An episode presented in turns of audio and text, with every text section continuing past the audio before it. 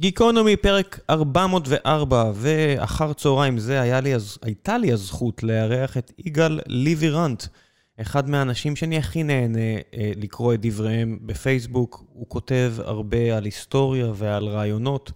לאחרונה המון המון פוסטים שקשורים למהפכה הצרפתית. כמי שקרא אולי ספר, שתיים שקשורים לנושא הזה, אני, אני לומד כל כך הרבה ממה שהוא כותב, ואז אני הולך וקורא עוד.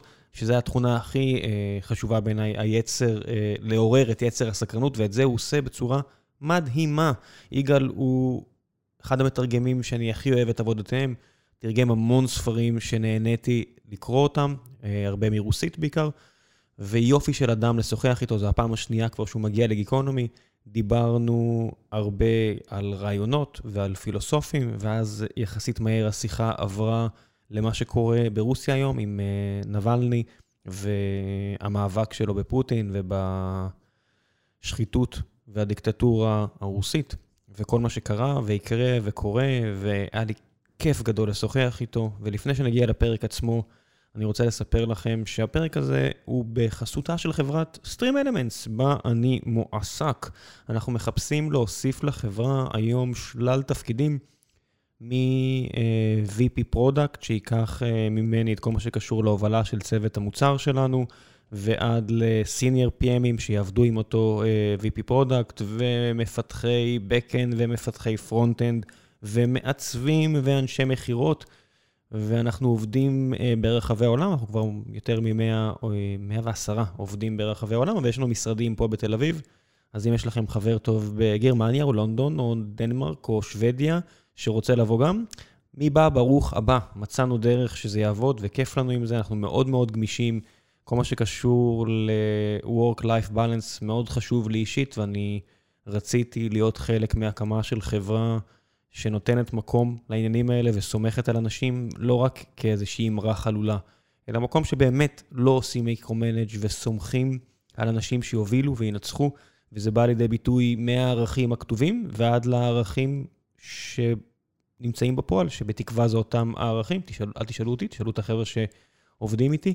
הדברים האלה מאוד מאוד חשובים לי ברמה האישית, ואני אה, רוצה לאסוף עוד ועוד אנשים שחושבים בדרך הזו, שמבינים שבשביל מקצועיות ברמה הכי גבוהה לא צריך לעבוד 16 שעות ביום.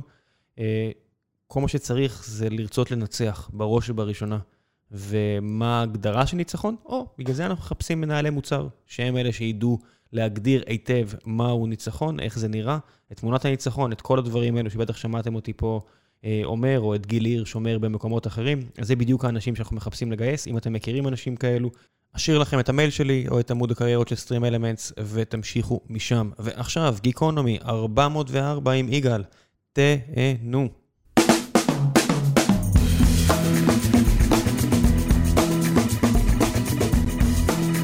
גיקונומי, פרק 404, והיום יש לי הזכות לארח שוב יגאל לבירנט.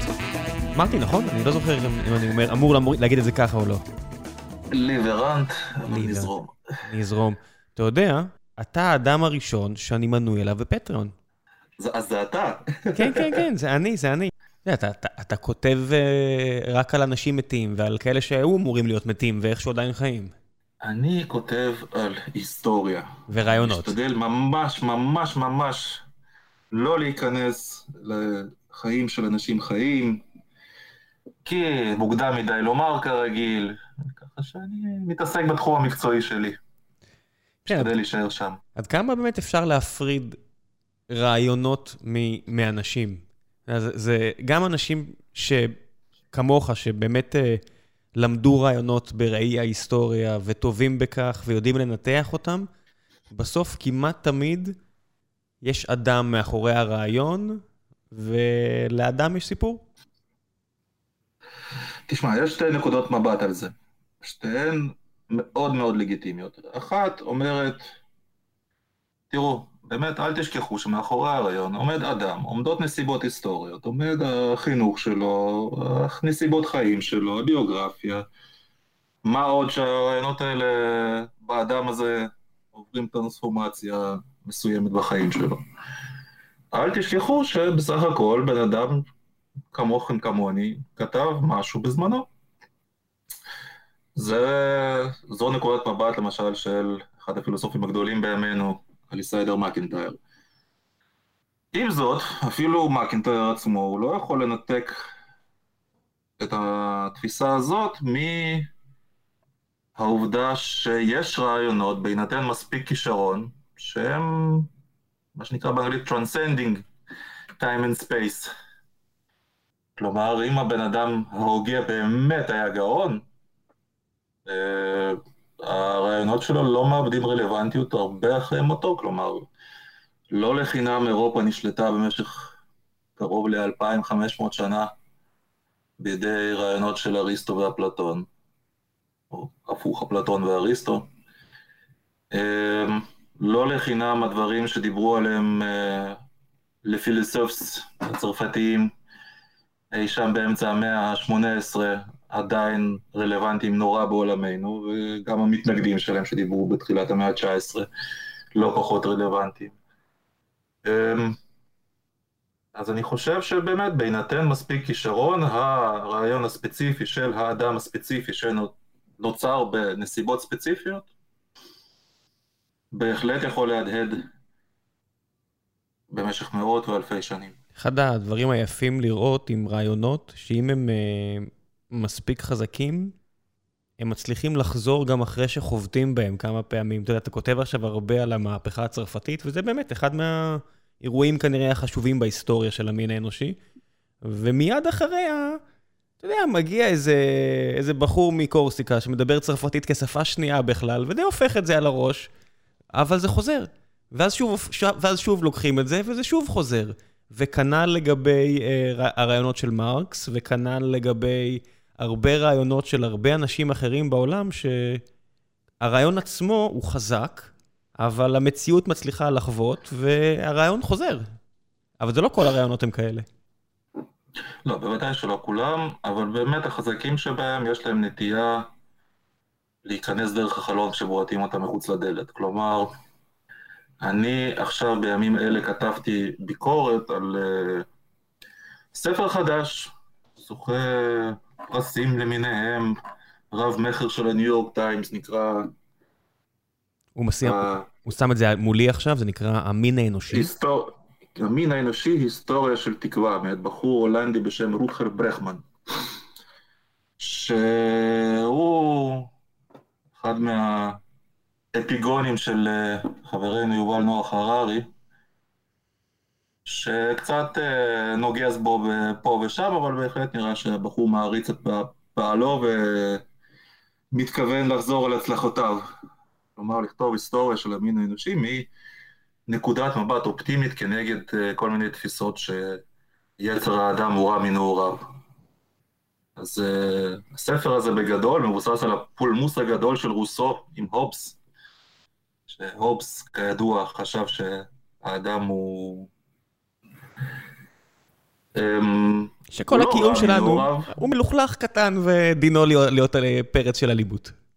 בוא נאמר שהובס, הובס היה הוגה מורכב, כן? אנחנו מדברים על הובס כאילו זה דבר אה, נורא קל להבין, אבל אני פגשתי אנשים מעטים מאוד שקראו את כל לוויתן כולו. אמ, שלא לדבר על ספריו האחרים.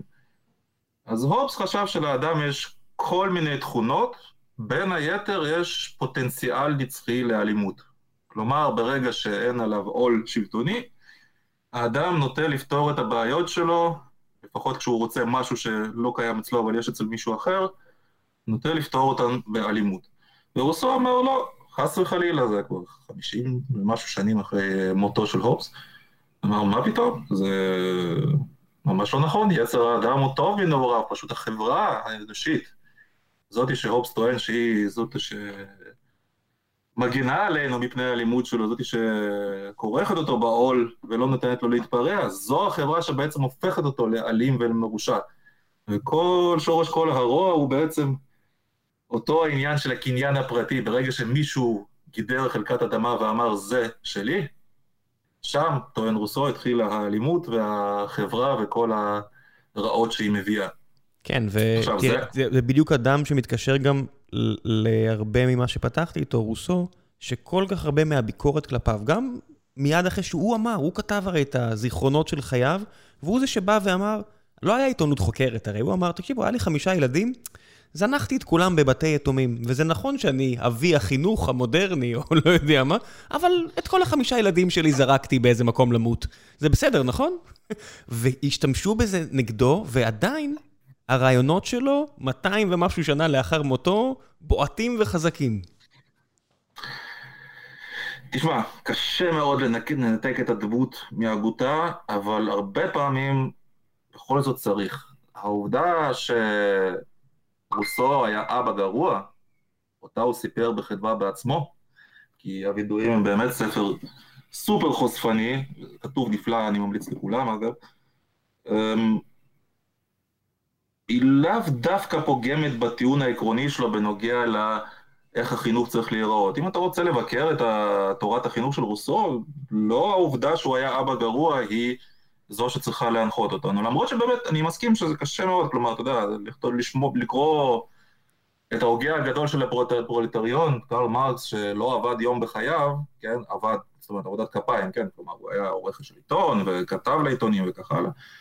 אבל עבודת כפיים הוא לא ראה לא מקרוב ולא מרחוק. אנגלס ראה מרחוק, כי הוא היה אה, אחראי על המפעלים של אבא שלו במנצ'סטר, אבל אה, מרקס עצמו, מימיו לא עבד כמו שצריך, אז למה שיש, אנחנו נקשיב בעצם למה שיש לומר על אה, האדם הפועל, ובכל זאת, זה לא כל כך רלוונטי למה שהוא כתב.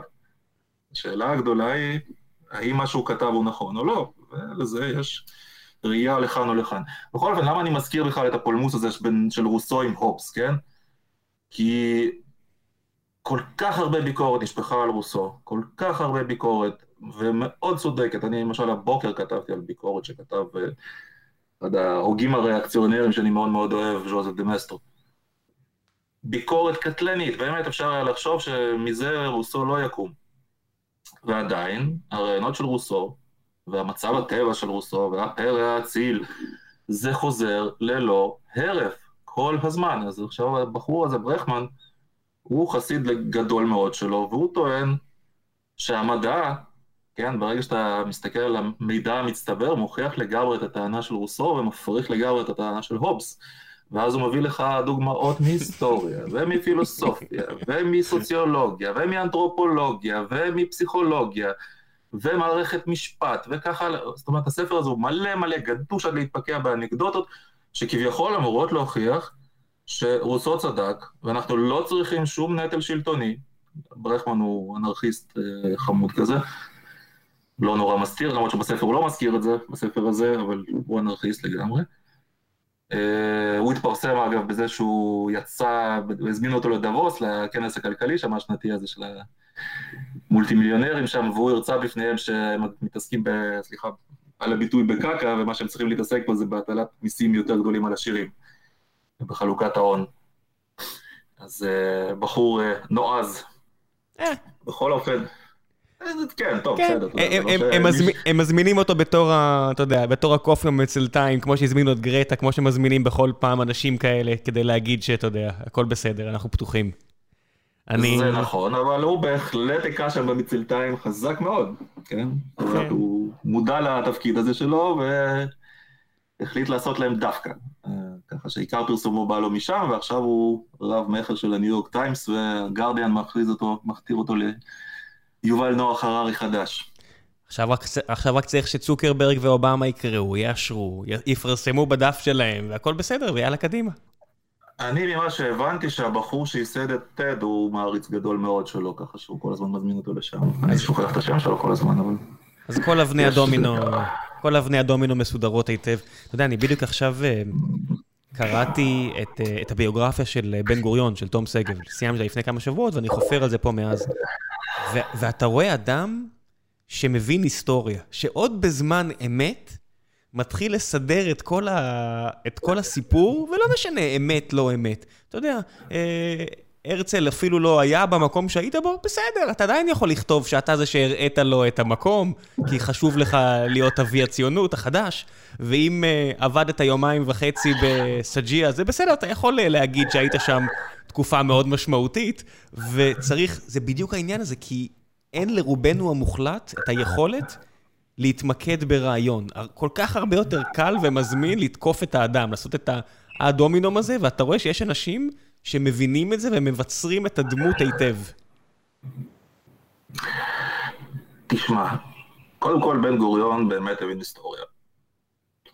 פילוסופיה של ההיסטוריה. הוא אגב פחות הבין פילוסופיה, בשביל זה הוא כל הזמן ניסה לקבל איזשהו אישור מכל מיני אושיות פילוסופיות גדולות של זמנו, לדוגמה הוא כל הזמן היה מציק לישעיה ברלין. שלדבר איתו ולדבר, כל הזמן היה מתעקש לדבר איתו על פילוסופיה, וברלין ככה חשק שפתיים וכזה.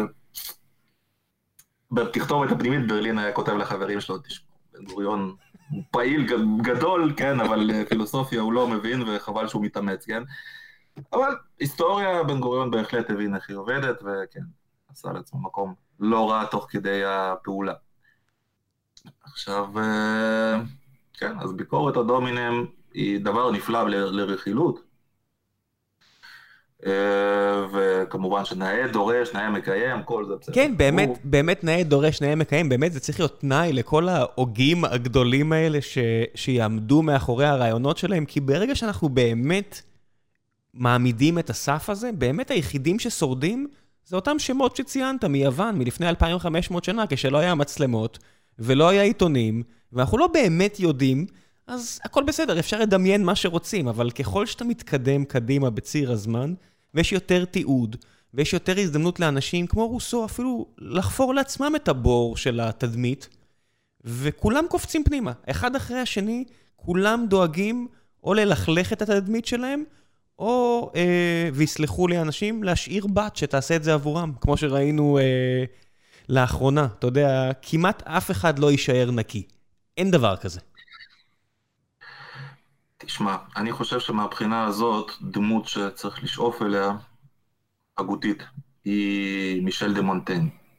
אם כבר מדברים על רוסו, אז את הרעיון שלו של הפרא האציל וכל הדברים האלו, הוא לקח ישירות ממונטן. ומונטן היה גאון מהבחינה הזאת. הוא אמר, א', אני לא אשקר לכם, לקוראים, שקוראים את המסעות המפורסמות שלו. אני לא אשקר לכם מהסיבה הפשוטה שיש לי זיכרון גרוע. ואנשים עם זיכרון גרוע לא כדאי שישקרו. אני כבר הבנתי את זה בגיל צעיר. ככה שאני אספר לכם את כל האמת עליי, והוא מספר על עצמו פרטים אה, לאו דווקא מחמיאים גם. ככה ש... וזה נורא, זה נוטל את הנשק. מהתקפות של יריביו. יותר מזה, בונטן בעצמו אומר, תראו, אני בן אדם. כבן אדם, אני מכיל כל מיני מחשבות סותרות. אני בהחלט יכול לטעון טיעון, ו... שבע עמודים אחר כך אני אפריך אותו. ושני הטיעונים, גם הזה, הניגוד הזה, הוא מתקיים בתוך... אה, אה, וולט ויטמן היה שיר גדול בנושא של I contradict myself, so I contradict myself, I'm huge, I contain multitudes. אז אני, כל אדם מכיל המון, זה גם סתירות פנימיות, זה בסדר גמור. כל עוד אתה לא יוצא צבוע, צבוע בעניין הזה, חושב שזה בסדר. ואין כמעט אנשים, וסתכל מהבחינה הזאת, ואני מביא אותנו עכשיו אה, למה שקורה ברוסיה, יש עכשיו פתאום מועמד בעיני עצמו ובעיני הרבה אנשים אחרים לעמדה של כוח, ורואים את זה גם ביוון, דרך אגב, ששם את עצמו מקדימה כבן אדם.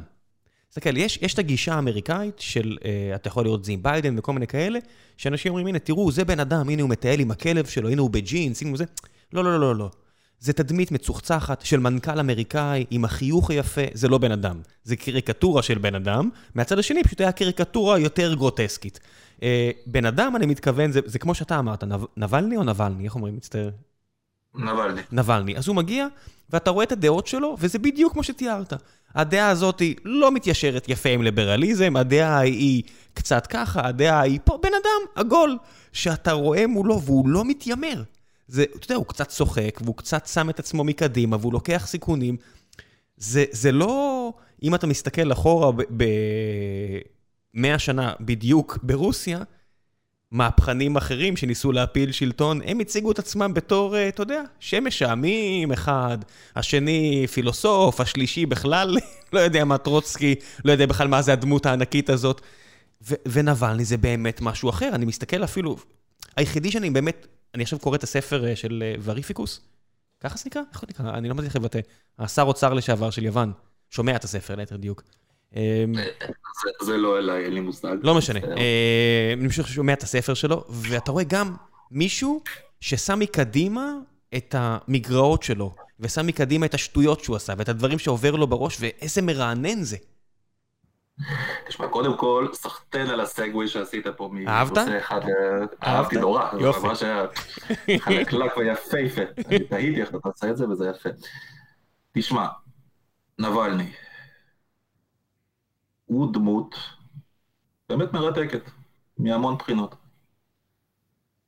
קודם כל, לראשונה בחיי, אני, בחיי הבוגרים כמובן, כן, לא בגיל עשרה וטיפש עשרה או גיל עשרים המוקדם, אלא בגיל ארבעים אני מוצא את עצמי מעריץ פוליטיקאי. זה דבר שהוא לא מוכר לי. דבר שני, אה, כמו שאמרת, הפוליטיקאי הזה באמת לא נורא מסתיר את עברו. כלומר, כל העבר, זה, זה די מובן, זאת אומרת, הוא התחיל את הקריירה הפוליטית שלו בתחילת שנות האלפיים, הגיע לאיזושהי איזושהי נראות כזאת ב- לקראת סוף שנות האלפיים, כלומר, עידן אינטרנט אה, פורח והוא מפציץ ברשתות החברתיות. כלומר, אתה יכול למצוא כל ציטוט, כל ביטוי, כל דבר לא נעים שהוא אמר אי פעם למישהו, או עשה, ועדיין, חרף העובדה הזאת, שבאמת אפשר, כביכול אנחנו יודעים עליו הכל, הוא עדיין דמות מעוררת הערצה, זה עניין די מדהים. עכשיו, מה שאמרת בקשר למגרעותיו, אני חושב שאתה צודק מאוד בעניין הזה, כלומר, עצם העובדה שהוא הבין מספיק מהר שלא כדאי למחוק את העבר שלך בטוויטר או בלייב ג'ורנל, שזה המקבילה הרוסית לפייסבוק העתיקה יותר. פשוט לא כדאי למחוק את זה, למרות שהוא כאילו מצטער עכשיו על הדברים, והוא אומר, אני מצטער עליהם, ואומרים לו, אז למה שלא מחקת אותם? הוא אומר, אני לא רוצה למחוק אותם, זו עובדה היסטורית שאני אמרתי את זה. כלומר, בן אדם, אפרופו בן גוריון, מבין את, ה, את גודל המעמד שלו, לא רוצה לדפוק את הביוגרפים המאוחרים יותר. תודה לו על זה כבר. ו... והוא אומר, אבל כן, אני מתבגר, יש לי, הדעות שלי עוברות טרנספורמציה מסוימת. זה לא אומר שלגמרי ויתרתי על uh, תפיסות לאומיות, סלאש לאומניות, איך שאתה רוצה לנסח את זה. Yeah, זה לאומיות. למה לאומניות? הוא בשום שלב לא מפאר את העם הרוסי כמשהו שהוא לא, אבל מצד שני הוא כן גאה. זה ממש לאומיות ולא לאומנות. הוא לא מנסה לצייר את רוסיה בתור אה, המקום הכי טוב בעולם, להפך, הוא אומר יש לנו הרבה בעיות, אבל יש הרבה מקום לשיפור. אני מסכים איתך שאם אנחנו צריכים להגדיר את זה האם הוא לאומי או לאומן, אני הייתי מעדיף לומר לאומי. אבל אה, בסדר, זאת אומרת, אם אנחנו רוצים לנסח את זה בכל זאת בשיח הפרוגרסיבי של ימינו, אז בוא נגיד שהוא גם לאומן במידה מסוימת, הוא כן התנגד להגירה, הגירת עבודה מסיבית שמתרחשת ממדינות אה, מזרח אסיה לרוסיה גופה, או יותר דיוק למוסקבה ופיטרבורג. כי שם בעצם יש כסף ולשם אנשים באים, הם לא באים לאיזה פרם או לא יודע מה. אז הוא כן התנגד לעניין הזה בזמנו, בצורה מאוד קולנית ומאוד מאוד בוטה, השתתף במצעדים של לאומנים לגמרי, כן, היו שם באמת גם ניאו-נאצים וגם uh, סתם לאומנים רוסים, פשיסטים כאלה. הוא כן נטל חלק בזה. והוא לא מסתיר את זה היום, הוא אומר, אני עדיין מתנגד להגירה בלתי חוקית, אני כן מתנגד להגירה כל כך מסיבית. אבל אני חושב שמה שצריך לעשות זה לא לקחת את אותם ולהעיף אותם מרוסיה כרגע. עכשיו צריך להסדיר את העניין הזה, הם צריכים לקבל ויזות, הם צריכים לקבל ביטוח חיים, הם צריכים לקבל ביטוח בריאות. הם לא צריכים לחיות בתנאים שהם נאלצים לחיות בהם עכשיו, ובאמת מי שיסתכל, ביקר פעם במוסקבה ויש לו עיניים קצת יותר חדות, הוא רואה שיש שם מעמד שלם של אנשים שהם עבדים. הטאג'יקים האלה והקירגיזים האלה והקזחים האלה שמגיעים למוסקבה לעבוד שם בניקיון ובתור נהגי מוניות וכל העבודות הכי מיני על כאלה ששום מוסקבאי שמכבד את עצמו כבר לא ייקח. הם חיים בתנאים לא תנאים, הם חיים בתנאים נוראים. אני לא טוב, אני לא צריך לספר את זה, זאת אומרת, יש לנו את דרום תל אביב, כן?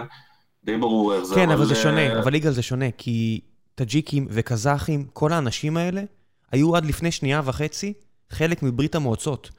רוסיה הגיעה והחליטה, אנחנו לא כבר רוסיה, אנחנו ברית המועצות, והם כבשו את כל המדינות האלה, את כל האזורים האלה, זה לא מדינות בדיוק, אה, אז לפחות, אחת אחרי השנייה, העיפו את השליטים המקומיים, הכריחו אותם ללמוד רוסית, הניעו אותם ממקום למקום כמו איזה לא יודע מה, אה, שלחו אותם למלחמות פעם אחרי פעם, אז זה לא בדיוק אותו סיטואציה כמו דרום תל אביב, שמגיעים מהגרי עבודה מתרבות אחרת לגמרי, וזה באמת נושא שמה לעשות, צריך, אפשר, זה, אפשר לדבר עליו, זה נושא אחר לגמרי, אני ממש... אתה יודע, אני, אני מסתכל על, על הקזחים והאוזבקים והטאג'יקים האלה, יש, יש פה איזה חוב היסטורי שהם אה, לא באים לגבות, אבל יש מערכת יחסים שונה פה. תשמע, זה כרגיל, בדברים האלה, ככל שאתה נכנס בזה יותר, זה יותר ויותר מורכב. קודם כל, זה לא ברית המועצות כבשה אותם, זה רוס, זה האימפריה הרוסית, הקיסרות כן, כן, כן. הרוסית כן. כבשה אותם. ב', השליטה שם של האימפריה הרוסית וברית המועצות אחר כך, הייתה עניין מורכב, אוקיי? כלומר, אה, טאג'יקי ממוצע, הוא לא חווה את ברית המועצות למשל, כמו שחווה אותה רוסי ממוצע. או את האימפריה הרוסית לאותו עניין. אגב, באזורים האלה, באזורים המוסלמים, פשוט לא גייסו לצבא הרוסי, כן? בכוונה, זו הייתה מדיניות. הם היו פטורים מגיוס, כמו, היהוד, כמו במידה מסוימת יהודים, כן? אבל uh, בהחלט, אני לא יודע אם יש שם חוב או משהו כזה, כי עוד פעם, העמים האלה בברית המועצות חיו הרבה יותר טוב מהרוסי הממוצע. כלומר, אנחנו מדברים עכשיו שמוסקבה היא מעין uh, ערפד כזה ששואב את המיצים מכל רוסיה כולה, וכל הכסף מרוכז בעצם במוסקבה, כן? וזה נכון, ומצב דומה התקיים בברית המועצות, אבל מה זה דומה? כן, מוסקבה הייתה מתוגמלת הרבה יותר מנגיד כל עיר אחרת, ועם זאת, הרוסי הממוצע, כן, שלא גר במוסקבה, היה מתוגמל הרבה פחות, נגיד, מאשר אפילו אוקראיני, כן? ובטח הרבה פחות מגרוזיני, slash ארמני, slash טאג'יקי, slash קזחי. המדינות האלה שהיו יותר מרוחקות, השלטון שם היו לו קווי, קווים מאפיינים מאוד מקומיים, אה, והם תוגמלו על הישארותם בפנים, ואי עשיית בעיות הרבה יותר מאשר הרוסים שאף אחד לא שאל אותם כלום. כן? איך הם הפוך? זאת אומרת, אם אתה מסתכל אחורה על ההיסטוריה, מהפכות קורות איפה שהכוח נמצא. זאת אומרת, היסטורית זה, זה כך, אה, כיכר תחריר, אה, הבסטיליה, אין מה לעשות, מה, וושינגטון, המהפכות קורות איפה שהכוח נמצא. וברוסיה הכוח מרוכז במוסקבה, למרות שהמשאבים ומקור הכסף, מקור הכסף הרי הוא לא תעשייה והייטק ובנקים, הוא משאבים. ב-90 אחוז או 80 ומשהו אחוז משאבים. אה, לא, והמשאבים פזורים באסיה. המשאבים פזורים רחוק מאוד ממוסקבה. ואתה מסתכל על זה, ו- וזה מצב משונה, ונבלני החליט, למרות שהיו כבר, הרי גם כשניסו uh, לרצוח אותו, זה לא היה במוסקבה, זה היה רחוק ממוסקבה, וזה נראה כאילו הוא הבין את זה, ושהוא קם איכשהו מהניסיון רצח הזה, ולא ברור איך הוא שרד את זה. זאת אומרת, לא ברור היסטורית איך הגליץ' הזה קרה, uh, ואפשר להריץ אין ספור ספקולציות, אבל הוא הצליח לשרוד, והוא החליט שהוא לא... יש לי מה לומר על זה. כן, כן, אני אביא לך תכף uh, לדבר על זה. אבל מעניין אותי העניין הזה של מוסקבה.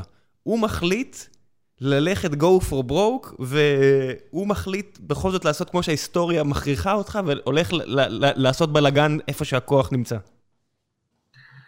תשמע, נבלני, אני מאוד שמח שהוא בשלב מסוים הגיע למחשבה נורא בסיסית, שהפדרציה הרוסית צריכה להיות פדרציה. היא נקראת פדרציה רוסית, אבל היא כל דבר חוץ מ... רוסיה היא שלטון הכי ריכוזי שהתקיים באירופה אי פעם, והוא ממשיך להישאר כזה. כלומר, המרכז, כלומר מוסקבה, שולט בכל. ושואב את כל הכסף. ושואב את כל הכסף, ואז מחלק את זה בשיטת המאפיה, אתה יודע. שיט goes down, money goes up כזה, אז uh, ככה זה עובד ברוסיה לגמרי, זאת אומרת, הכסף מגיע למוסקבה, משם הוא מחולק חזרה למחוזות לפי ראות עיניה של מוסקבה. כשהחלק הארי שלו נשאר כמובן במוסקבה. עכשיו, אה, נבלני הגיע למחשבה שזה לא יכול להתקיים ככה, זאת אומרת, זה, אם אתה מחפש איפה הבעיה הגדולה של רוסיה מעבר לעניין הזה של השחיתות, זאת בדיוק הבעיה שברוסיה קיימות למעשה עיר וחצי, מוסקבה ופטרבורג.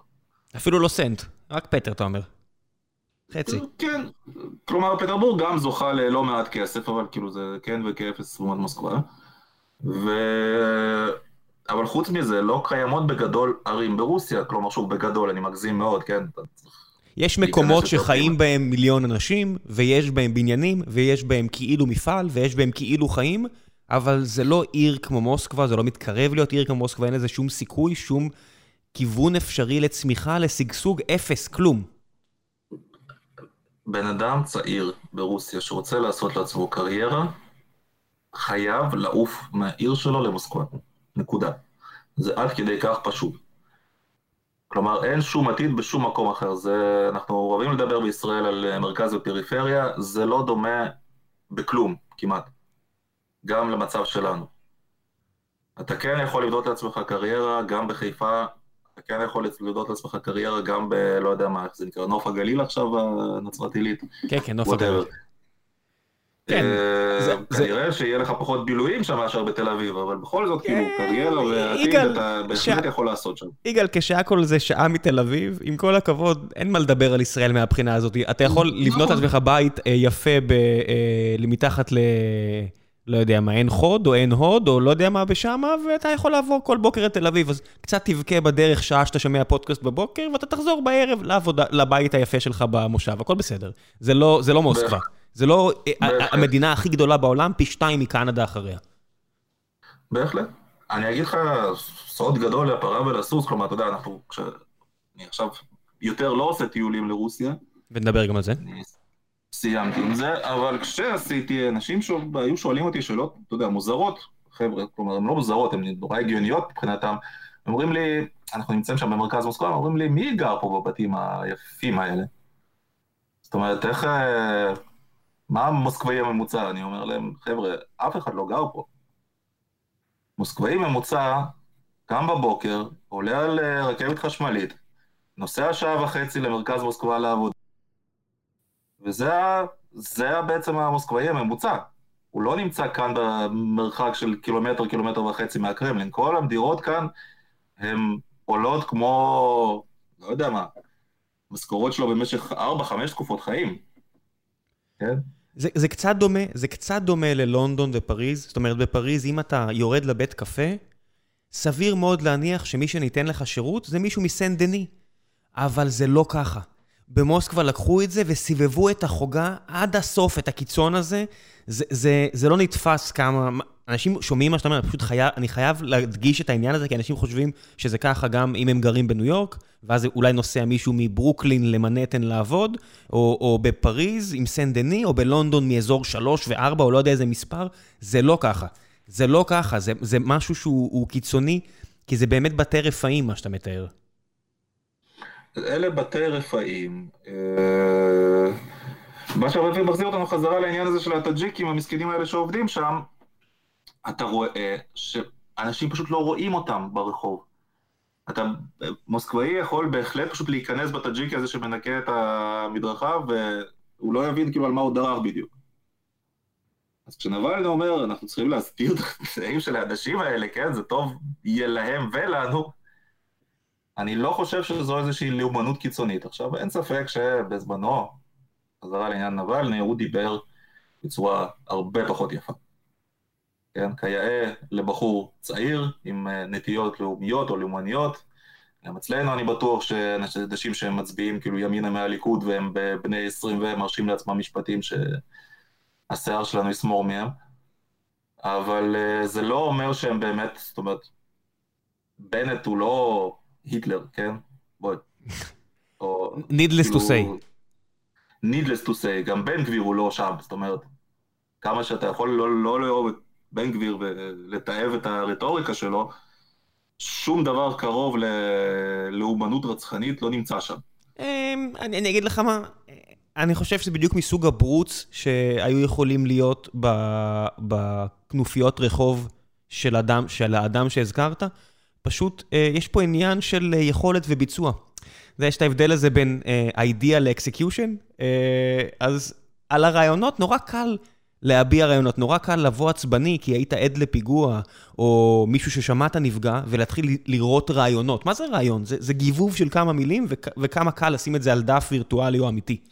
execution, במובן של ביצוע, ויכולות ביצוע, ויומרה להקדיש את החיים שלך עכשיו לביצוע של רעיונות, פה הפער הוא הכי גדול בין האדם שציינת לאנשים האחרים, כי שם באמת היה אדם שהתחייב לעשות את זה, ו- וכל המהלכים שלו היו מחויבים לביצוע הרעיונות.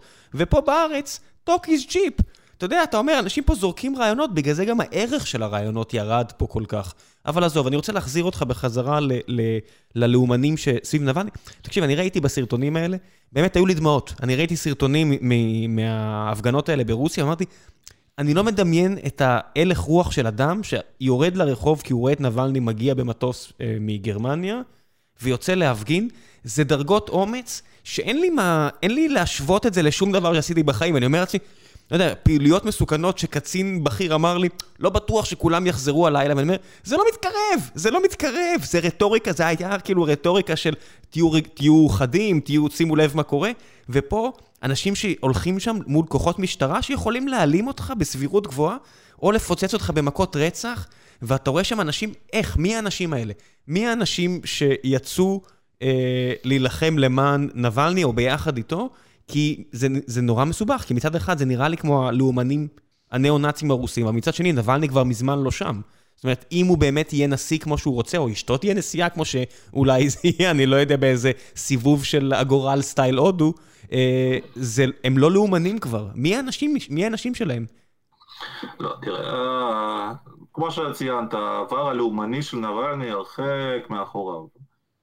מה עוד שאני לא חושב שנשארו יותר מדי לאומנים רציניים ברוסיה, כלומר, זה, הייתה לזה אופנה בימים של ילצין, בתחילת ימיו של פוטין זה עוד uh, נשם קצת, אני חושב שמאז תחילת העשור האחרון, התנועות הלאומניות ברוסיה עברו טרנספורמציה גדולה, כלומר חלק מהם פשוט הצטרפו לשלטון, וחלק אחר התמוסס, כי השלטון הזה הוא לא סובל שום תחרות, לא מימין, לא משמאל.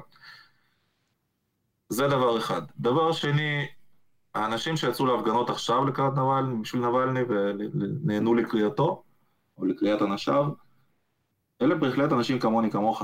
זה פשוט מעמד ביניים, רגיל לגמרי, מתכנתים סלאש נותני שירות סלאש כאלה, זאת אומרת זה לא, זה שום דבר מזה. עכשיו להגיד לך שהדבר הזה הוא מסוכן כמו יציאה למערב, אני לא חושב, כי ראשית כרגע המשטרה הרוסית לפיזור הפגנות היא עוד לא נמצאת במקום של, נמצאת בו משטרת בלרוס למשל, כן? למה? בבלרוס... למה הם לא הרגו את נבלני? למה הם לא מחצו את ההתנגדות הזאת ביותר כוח? מה קורה פה? יש פה כמה שאלות ואני אגיע לזה. כלומר, לצאת להפגנה בשביל נבלני זה מסוכן, אתה באמת יכול לחטוף איזה עלה בראש או בעיטה לפנים או וואטאבר, יכולים לעצור אותך, ייתנו לך עונש מנהלי של 15 אה, יום, משהו כזה. במקרים קיצוניים באמת זה יכול להגיע גם לשנה בפנים וכאלה, אבל זה באמת אחדים. אם לא התפרעת יותר מדי בתוך ההפגנה הזאת, כנראה שאתה תהיה בסדר. אבל זה המצב כרגע, כי בבלארוס זה כבר עשה, עבר את האסקלציה, ושם באמת לצאת להפגנה זה סיכון, סכנת נפשות, ועובדה אנחנו רואים שגם בינתיים זה נגמר שם, בינתיים. Uh, עכשיו, למה הם לא הרגו אותו? זאת שאלה שכולם התעסקו בה כבר שנים, כלומר, ליותר מ-13 שנה מתעסקים בשאלה הזאת, למה נבלנה, שהוא כל כך מציג בעין לשלטונות ופוגע בדיוק איפה שכואב, זאת אומרת, כי הוא התמקד בשחיתות, הוא התמקד בחשיפת הצביעות הגדולה הזאת של הפטריוטים הרוסיים האלה כביכול, שהם פשוט גונבים את רוסיה ומוציאים את הכסף שלה החוצה, והילדים שלהם הם בחוץ, והנשות שלהם הם בחוץ, והדאצ'ות, בתי הקיץ שלהם הם בטוסקנה, והיאכטות שלהם עוגנות במונאקו וכאלה. למה הבן אדם שכל כך הציק להם בעין הוא עדיין חי? זו הייתה שאלת מיליון דולר במשך ה... לפחות עשור האחרון, אם לא 12-13 שנים האחרונות. מי זה הם? אתה יודע מה, בוא נתחיל בשאלה עוד יותר פשוטה, כי יש הרבה אנשים שחיים תחת הרושם שפוטין הוא איזה שליט כל יכול, שהוא רוסיה ורוסיה זה הוא, וככל שאני קורא, שומע, רואה, אה, זאת אומרת, רואה אה, דברים לגבי העניין הזה, יותר ויותר אני מקבל את הרושם שזה מאוד נוח להרבה מאוד אנשים שיחשבו ככה, ויותר ויותר אני מגיע למסקנה ביני לבין עצמי שזה באמת הם ולא הוא. תראה, אנחנו צריכים להבין משהו בסיסי לגבי רוסיה. קודם כל, בואו נבין, אני אומר את זה הרבה פעמים ואני מתעקש על זה, אין ברוסיה פוליטיקה. זה לא דבר שקיים שם. אוקיי? אמנם נבלני קורא לעצמו פוליטיקאי, ואני מעדיף להתייחס אליו ככה. אין ברוסיה פוליטיקה, מכיוון שאין ברוסיה שיטה של מפלגות מתחרות למפלגת השלטון שהיא רוסיה המאוחדת, ידיני רוסיה, מפלגתו של פוטין, אה, וכל ההחלטות שם מגיעות באמת באמת מלמעלה, זו המדינה הכי ריכוזית שיש. עכשיו, האם פוטין לבדו מחליט על כל הדברים האלה? ברור שלא. ברור שלא, בן אדם אחד פשוט לא מסוגל להתמודד עם uh, כל כך הרבה מידע וכל כך הרבה החלטות. אז אני לא אומר האם הוא מחליט הכל, יגאל, האם הוא זה ש... האם הוא הסמכות העליונה? האם מה שהוא אומר קורה? אני חושב שאם הוא יגיד משהו במפורש, או ירמוז מספיק חזק, זה יקרה. כלומר, אם אנחנו, אם זאת השאלה, כן. כלומר, אין לו הגבלות כמו שיש לראש ממשלה שלנו, או לנשיא ארצות הברית. הגבלות כאלה לא קיימות מבחינתו. לא, לא, אני לא משווה לאצלנו. אני משווה 60 אה, שנה אחורה לג'וזף סטלין וכאלה. האם הוא במעמד הזה? כן. הבנתי, אוקיי. הוא במעמד הזה, על פיו יישק דבר. עם זאת, אנחנו צריכים להבין שבן אדם, גם כשהוא רודן והוא עומד לבד בצמרת, כמובן שלא כל ההחלטות ולא כל הביצועים ולא כל התהליכים עוברים דרכו או דורשים את הבנתו, את אישורו המפורש. המון דברים עוברים לו מתחת לאף, המון דברים לא הוא מחליט, המון דברים הוא מעדיף לא להתערב בהם, אוקיי? ואז אנחנו מגיעים לאשלון השני של מקבלי ההחלטות ולשלישי, ואני מניח שיש לפחות 10-15 רמות כאלה של החלטות חשובות שמתקבלות ברוסיה. עם זאת, כמובן שאני חוזר ואומר, ברגע שפוטין יגיד תעשו ככה וככה, הדברים האלה יתבצעו, לאו דווקא ביעילות ולאו דווקא מה שהוא רצה שיקרה, יקרה. זאת אומרת, כן? אבל לבצע, ינסו לבצע. זאת אומרת, אין, אין אנשים חסינים? הרי, אתה יודע, בתקופה של סטלין, שקוראים על זה, אתה רואה שאפילו כשהוא מת, אה, מי זה היה שם? בריה, אה, שומר על הדלת ואומר אה, שאף אחד לא ייכנס להציל אותו, כי, כי ברור שברגע שהוא עושה את ההחלטה הזאת, אם סטלין חי, אז הוא מת למחרת, או משהו כזה. זאת אומרת, האם סביב פוטין יש אנשים שהם חסינים? מפני פוטין לא. הבנתי. אני לא חושב. אני, תראה, זה... אני לא חושב שאנשים יכלו להגיד את זה גם על סטלין בזמנו בביטחון מלא, ולכן אני לא אגיד את זה גם על פוטין בביטחון מלא. ככל שאני יכול לשפוט, פוטין הוא כרגע באמת המרכז mm. של השררה, והוא מחליט לגבי הכל בסופו של דבר, והבוררות מתרחשת אצלו אם יש אנשים בסביבתו שרבים ביניהם ולא מחליט, לא מצליחים לפתור את דברים בדרכי שלום, מגיעים לפוטין, פוטין אומר וככה זה יקרה. Having said that, הפירמידה הזאת שפוטין בנה היא סופר לא יעילה, היא נורא לא יעילה. זה אנשים שממוקדים לגמרי לחלוטין בהתעשרות אישית. זה לא אנשים שמצבה אה, של רוסיה בכל מיני אספקטים, האם בינלאומי, כלכלי וכך הלאה, הוא עומד בראש מעייניהם. הוא עומד איפשהו שם, בהחלט לא בראש מעייניהם, הם כולם שם כדי לקבל הרבה הרבה הרבה כסף ולחיות חיים נורא נורא נורא נורא עשירים. אה, כולם, לרבות פוטין. אוקיי? Okay? והדבר הזה הופך את הביצוע המדיני לסופר לא יעיל. כן, האנשים האלה הם לא ממוקדי מטרות. המטרה הראשית שלהם היא תמיד נשארת כסף. לא רק שפוטין אומר, תעלימו את נבלני, כן? זה פשוט לא עובד. זה פשוט לא עובד, מכל מיני סיבות. למשל, מכיוון שהם לא מעסיקים שם נינג'ות, כן? הם מעסיקים אנשי שירות ביטחון בדרגים נמוכים. ז'לובים. לא... אה? ז'לובים. לא העפרונות הכי מחודדים בקלמר, למרות שאלה שהרעילו אותו הם כולם כך או אחרת, יש להם השכלה כימית כזאת או אחרת, כי הם עובדים באגפים האלה של ה-FSB. ועם זאת, הם מצליחים להכשיל מבצע אחרי מבצע. עכשיו, יש לזה כמובן, לכישלונות האלה יש גם סיבות אובייקטיביות. נוביצ'וק, כן, הרע על הנשק הכימי הזה, זה נשק כימי ספציפי. יש לו מטרות ויש לו אמצעים. מטרה של הנשק הזה היא שהקורבן ירגיש היטב שהוא הורעל והוא עומד למות, כן? לפני שהוא מת. יגאל, יש אירופה מלאה בגופות, מלאה בגופות של אנשים שהורעלו עם אורניום בלונדון, שירו בהם כדורים פולוניום. באוקראינה, פולוניום, סליחה, אה, שירו בהם כדורים בקייב, שכל מיני כאלה, זאת אומרת, יש איפשהו את המחשבה של, בסדר, שהוא יסבול, גם למות מהרעלה של רדיואקטיביות, ממה שראיתי מצ'רנוביל, זה נראה ממש לא כיף. ממש ממש לא כיף. זאת אומרת, משהו פה לא מתחבר לי. איך יכול להיות שאנשים, שגם נראים ז'לובים, אלה שתפסו בלונדון, שאחרי זה אמרו שהם רק תיירים, אה, שזה גם נראה הזיה, אבל איך יכול להיות שהמנגנון הזה, שבסך הכל די טוב בלהרוג אנשים ברחבי העולם, לא רע בכלל, לא, לא מצליח. אני... משהו פה לא, אני אומר לך, משהו לא מתחבר אני לא חושב שהוא טוב. קודם כל בוא, בוא נבין שהוא לא טוב. האנשים האלה פעם אחר פעם נכשלים, אנחנו, בגלל זה אנחנו יודעים את הדברים האלה, כי זה כישלונות. כל הדברים שמגיעים לתקשורת, זה מדובר בכישלון. עכשיו, כשדיברתי על נוביצ'וק שהוא אמור לתת לך הרגשה שאתה מת, לפני שאתה מת, זה רק חלק מהמנגנון. הדבר השני, החלק השני של הדבר הזה, זה שהוא צריך להיעלם מהגוף מהר. שאי אפשר יהיה לאתר אותו, שאי אפשר יהיה לומר, הבן אדם מת כתוצאה מרעלה. למה זה היה חשוב okay? אוקיי? במקרה הזה? כי אם מטרתך היא להרוג ולא משנה מה, אם אתה לא מפחד משום תוצאות של הדבר הזה, באמת, מה הבעיה לשים כדור? מה הבעיה לשים רעל עכברים? רעל עכברים יהרוג אותך בלי שום בעיה. ציאניד יהרוג אותך בלי שום בעיה. ובצורה מאוד כואבת, כן. בצורה מאוד כואבת, אבל הדברים האלה, בסוף, יאתרו אותם, אוקיי? ואצל נבלני המטרה הייתה שגם ירגיש, אוקיי, עברת פה את הגבול והנה עשינו לך את זה, וגם שאי אפשר יהיה להוכיח שום דבר אחרי זה. למה? בשביל זה...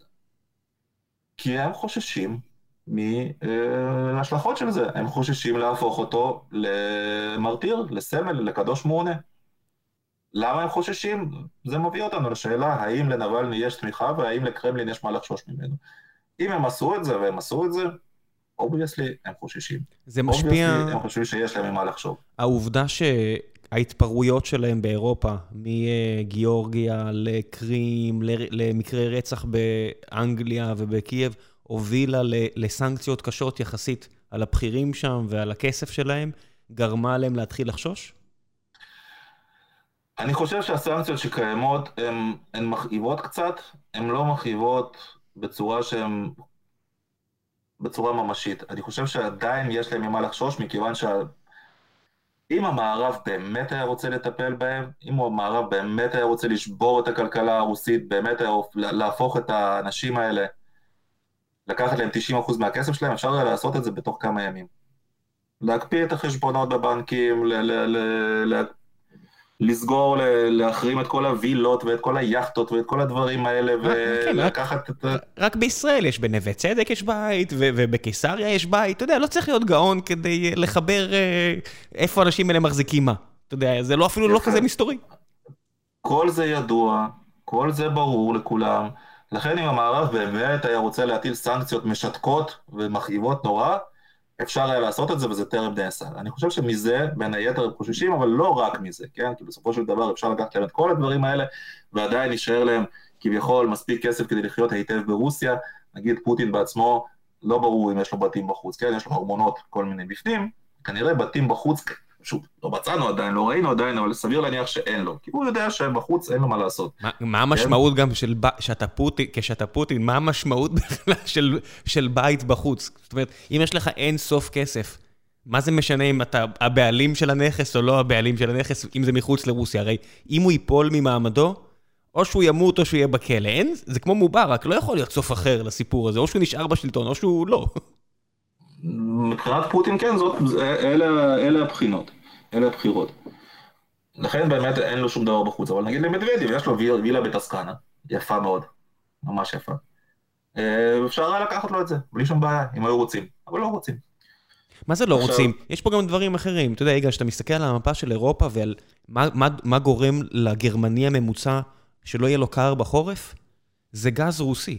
זה לא שאין פה, שהרוסים לא, אין פה איזה מערכת יחסים די עדינה של אנרגיה בסוף. ברור שיש כאן מערכת עדינה של אנרגיה, ברור שהרוסים מייצאים המון דברים החוצה, ובגלל שזו שיטה מושחתת אז הם מייצאים את זה גם במחירים מאוד מאוד נוחים לקונים, כן? כאילו הם לא שומרים על האינטרס הרוסי, אז אין להם שום... יכולים להוריד את המחירים האלה למחירי רצפה. אמ, מבחינתם, כן? כי עוד פעם, ברגע שהנפט ייפול, לא יודע מה, 25 דולר לברל, הכלכלה הרוסית היא תרעד ותתפורר. אה, זה כבר היה, זה כבר היה כמעט שמה וזה עלה בחזרה. הרוסים בעצמם ריסקו את המחיר, שגם המהלך הזה לא היה ברור לי לגמרי מה קורה, המשחק שהם עשו עם הסעודים. ניסו לכופף ידיים לסעודים, לא, לא, לא כל כך הצליחו. זה גם היה מהלך שרק בגלל שהוא קרה בשנת 2000, וקרו כמה דברים בשנת 2000, אז זה קצת עבר מתחת ל... ל, ל, לרדאר התקשורתי, אבל אתה יודע, המערכת יחסים הזו בין סעודיה לרוסיה, שהתחילה באיזה צילום במונדיאל, או לא זוכר איפה זה היה, אני חושב, משחק הפתיחה של המונדיאל, שרואים את אה, פוטין בבוס עם, אה, עם אחד השליטים של אה, סעודיה, ואתה אומר, אוקיי, מה, מה קורה פה? ואז הם עשו את המהלך שלהם וריסקו את מחירי הנפט, והנה פתאום גרמניה היא זו, היא זו שכל כך תלויה בגז הרוסי, היא זו שבוחרת להציל את נבלני. זאת אומרת, קורים פה כל כך הרבה דברים, שאני מת שייחשפו כבר, כי אני רוצה להבין מה קורה. אבל זה לא יקרה בימי חיי אולי.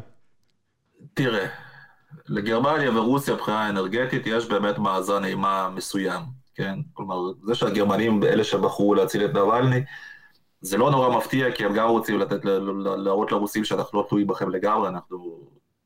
יש לנו כל מיני בחירות. אגב, מה שנכון, זאת אומרת, הם יכולים לקבל את הגז והנפט שלהם ממלא מקורות אחרים, רוסיה היא לא הדבר היחיד, כן? פשוט זה יותר יקר. אה, אבל בסדר. עכשיו, חזרה לענייננו, כן. עוד פעם, אנחנו נחזור לנוביצ'וק. מה הבעיה עם נוביצ'וק? מעבר לזה שהוא אחלה, כן? הוא גם מראה לקורבן שהוא מת והרגו אותו, וגם uh, נעלם שנייה אחרי זה. לא שנייה, אבל ממש מהר. הבעיה איתו שהכל שם תלוי במינון. המינון נורא נורא עדין. כי אם יהיה יותר מדי, אז יגלו אותו, ואז כל המטרה שלך בזה שלא יגלו אותו הלכה. לכן הם נסעו אחרי נבל במשך שנים, כנראה ניסו להתנקש בו כמה פעמים, כי התחקיר הזה של בילינקט מראה שכמה פעמים הוא חש, הוא ואשתו חשו השפעות קצת דומות לזה, בלתי מוסברות אחרת, אבל כל הזמן הם התאמנו על המינון הנכון. וכנראה שהפעם הם ידעו לתת לו את המינון הנכון. לא, הם לא ידעו, כי הוא היה, הוא היה מת אם הוא מקבל את המינון הנכון. לא, לא, שוב, ההשפעה שלו היא טיפה מושהית, כן? כלומר, הוא מתחיל לפעול כמה, קצת אחרי זה.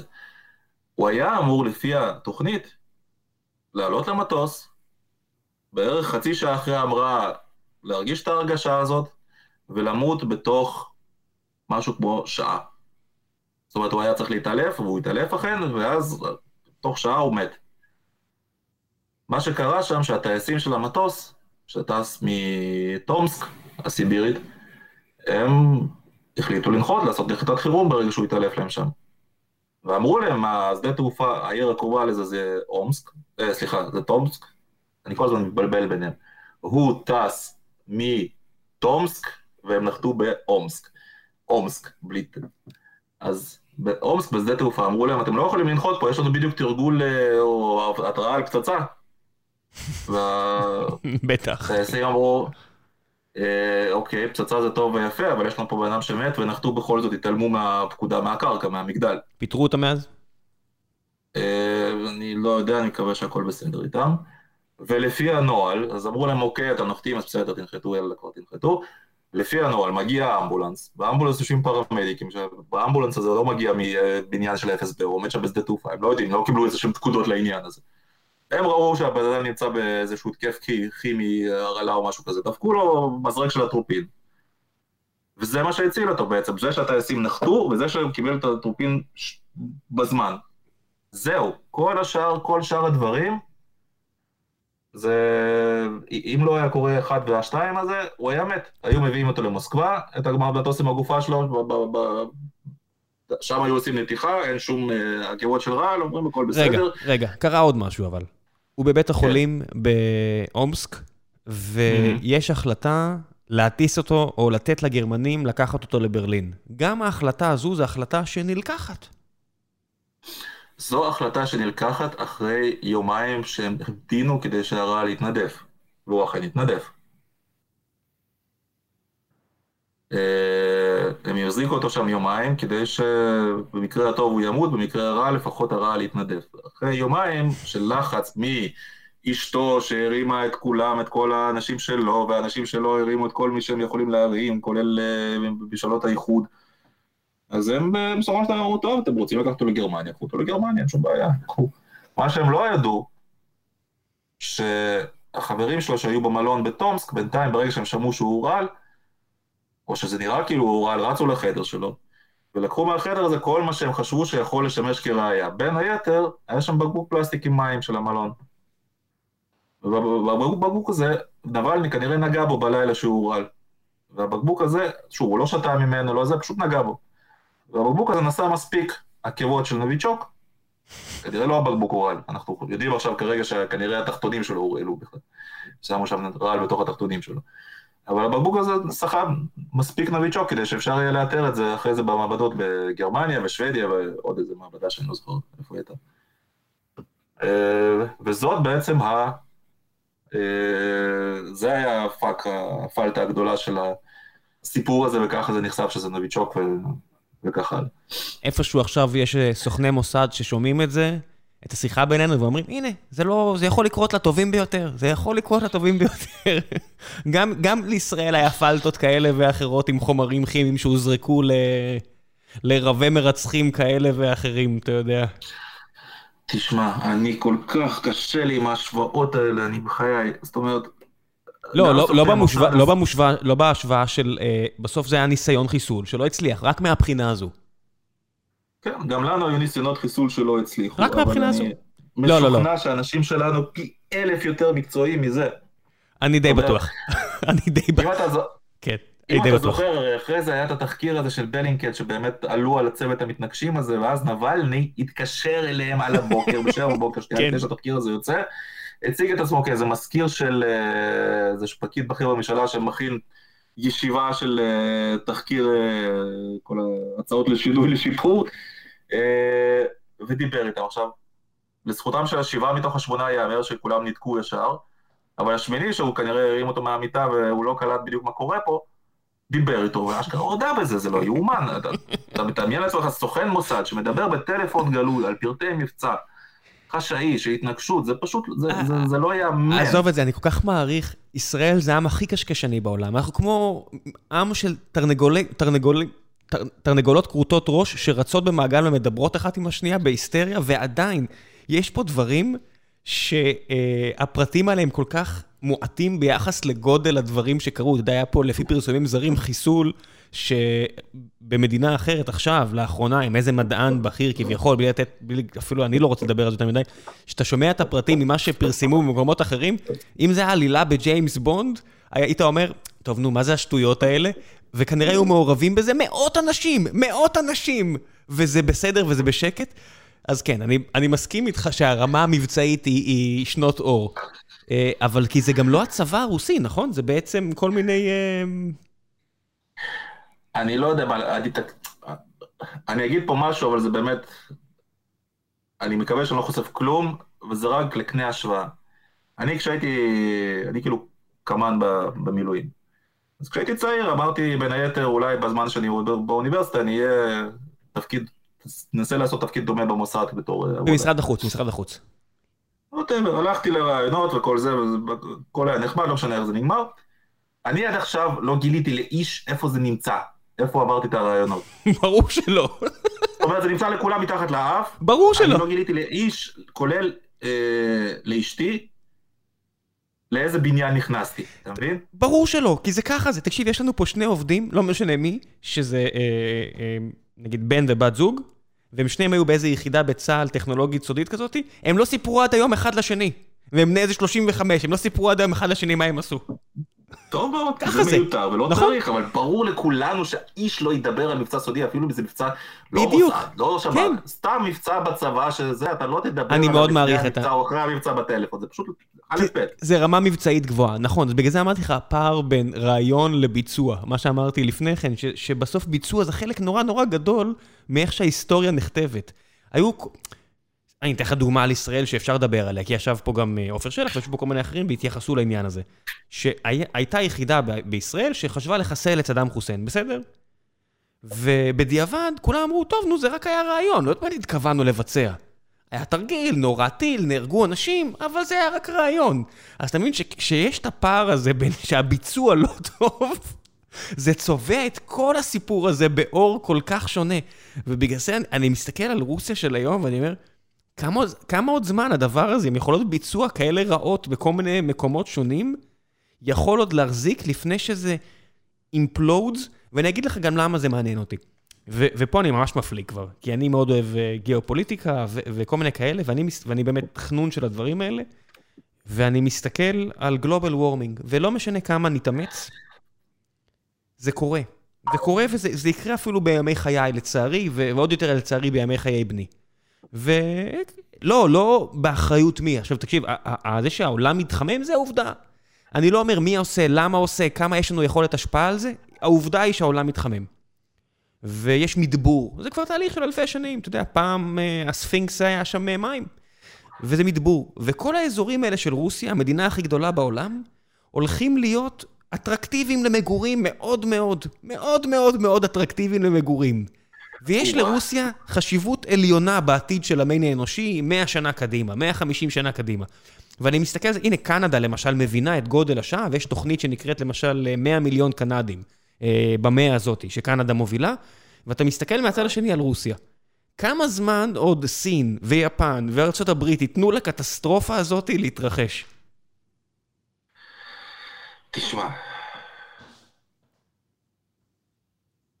אנחנו נכנסים לגיאופוליטיקה, וגיאופוליטיקה, כי ההגדרה שאני מאוד אוהב זה פחות או יותר אה, איזושהי הפרעה בין מחיצות של מוח, כן? זאת אומרת, כל, ה, כל ההתעסקות בזה. להגיד שמישהו יכול לא לתת למשהו להתרחש ברוסיה זה, זה מאוד farfetched, כלומר, עם כל העוצמה של ארצות הברית וכל העוצמה של סין, יש להן, לשתיהן, מלאי אמצעים מוגבל להשפעה על רוסיה. עכשיו, אני חושב שהם ממש רחוקים, אני מדבר על ארצות הברית והאיחוד, מלהגיע בכלל לקצה של המלאי הזה, אבל הוא בכל זאת מוגבל.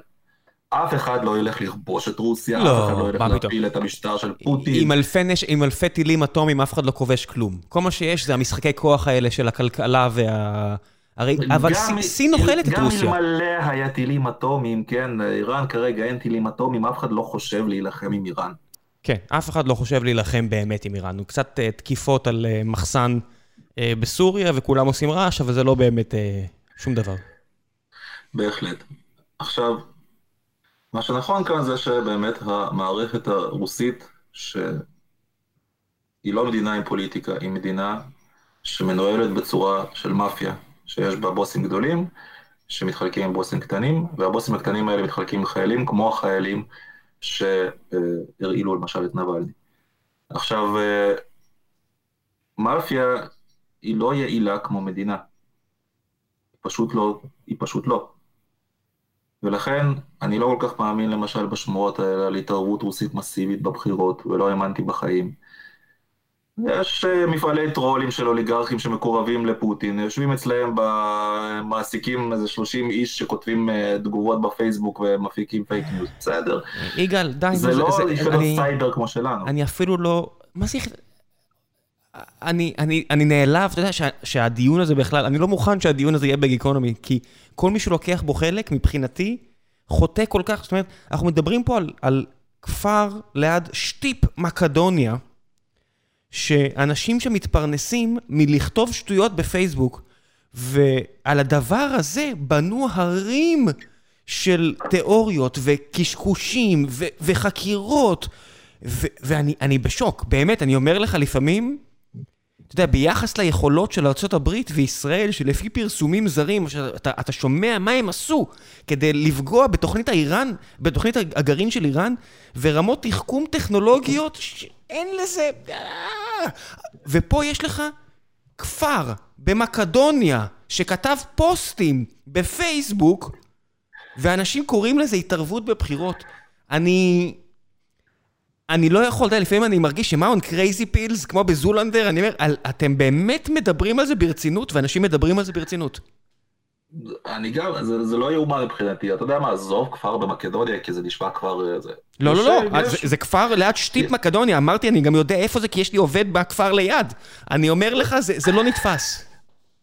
לא, בסדר גמור, אבל גם כשמפעל כזה יושב בסנט פטרבורג, כן, באיזשהו בניין שם, זה לא אומר שהוא הרבה יותר יעיל מהחבר'ה בכפר, זאת אומרת, זה לא המטרה שלהם להתערב בבחירות שם, המטרה שלהם בסופו של דבר זה שהאוליגרך הזה יגיד לפוטין, תראה איך האמריקאים מגיבים יפה למפעל הנהדר שלי. למה שלא תיתן לי עוד איזה טנדר לכמה מיליוני חביות נפט בזה? כן, ומהצד השני, ככה זה עובד. כן, ומהצד השני יש את הניו יורק טיימס, שהיום יש לו יותר הכנסות מאשר לכל שאר העיתונים ביחד בארצות הברית, אז הוא צריך על מה לכתוב, והניו יורקר צריך על מה... להז, להזמין את מאשה גסן ועל מה לאונן אה, את, את האוננות האינטלקטואלית הזו, וה-FBI צריך לחקור, ויש פה איזו הצגה שאני אומר, על מה אתם מדברים? באמת, אלוהים אדירים, על מה אתם מדברים? יש הרבה אנשים שהאינטרס הכלכלי שלהם והפוליטי הוא להאדיר את כל הדברים האלה.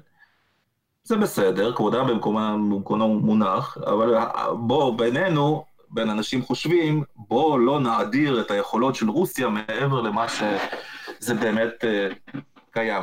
היכולות של רוסיה בתוך רוסיה, יכולות לדכא, יכולות לרדוף אופוזיציה, ל, ל, ל, יכולות לסגור עיתונים, הם גדולים מאוד. לשלוף את הזרוע שלהם החוצה, המקסימום שהם מצליחים בינתיים, טפו טפו, זה להרעיל ידית של דלת בסולסברי ו... לכתוב בושות על כל... לכל לא, הכל. אני גם לא אלך עד כל כך קיצוני לצד השני, כי אה, וגנר וכל מיני כוחות אחרים עושים, אה, עושים דברים באפריקה, והם באמת התערבו בסוריה והטו את הכף לכיוון אסד, כנראה, עם, עם, עם סיוע של כוח אוויר, אבל כי לא באמת מישהו בא מולם, צריך להגיד את האמת. אה, הם נכנסו די לקרקע ריקה, אבל הם כן התערבו. הם, כוחות של וגנר, שוב, עם כל הכבוד, איפה הם מצליחים להראות לחימה? הם מצליחים להראות לחימה מול צבא אוקראיני שלא היה קיים בזמן שהם היו שם. האוקראינים התחילו לפתח צבא רק לפני שנה, שנתיים.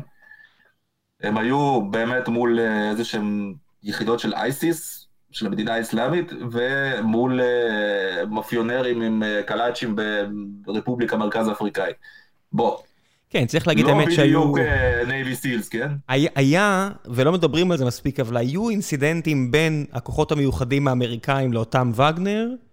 ואיך הם נגמרו? ב-100-0. המספרים זה אשכרה 100-0, כי היה סיוע אוויר איכותי לכוחות האמריקאים, אז כולם שוקטים, שקטים לגבי הדבר הזה, ומסתירים את זה, אבל היה אינסידנטים ישירים בין כוחות מיוחדים רוסים, שכירי חרב או לא שכירי חרב, לאמריקאים, וזה באמת נגמר במניין גופות לעניות דעתי של 100-0.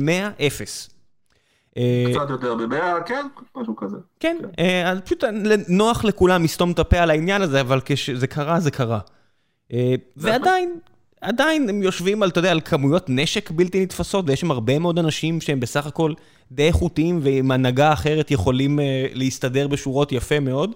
אבל אם רוצים דוגמה לכמה שזה באמת חלטורה, חצי האי קרים, אין להם מים לשתייה. הם כבשו את השטח הזה, ואנשים שם בלי מים לשתייה עכשיו. בזמן שאנחנו מדברים, יש אנשים בחצי האי קרים שאין להם מים לשתייה. בהחלט. כי בסופו של דבר, הדברים האלה הם לא בשביל לכבוש את קרים.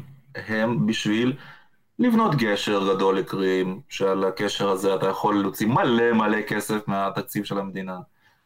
אז הם יהיו גם על לבנות uh, תשתית מים לקרים עכשיו, שגם מזה יגנבו 90% ויבנו משהו, אתה יודע, דמיקולו כזה.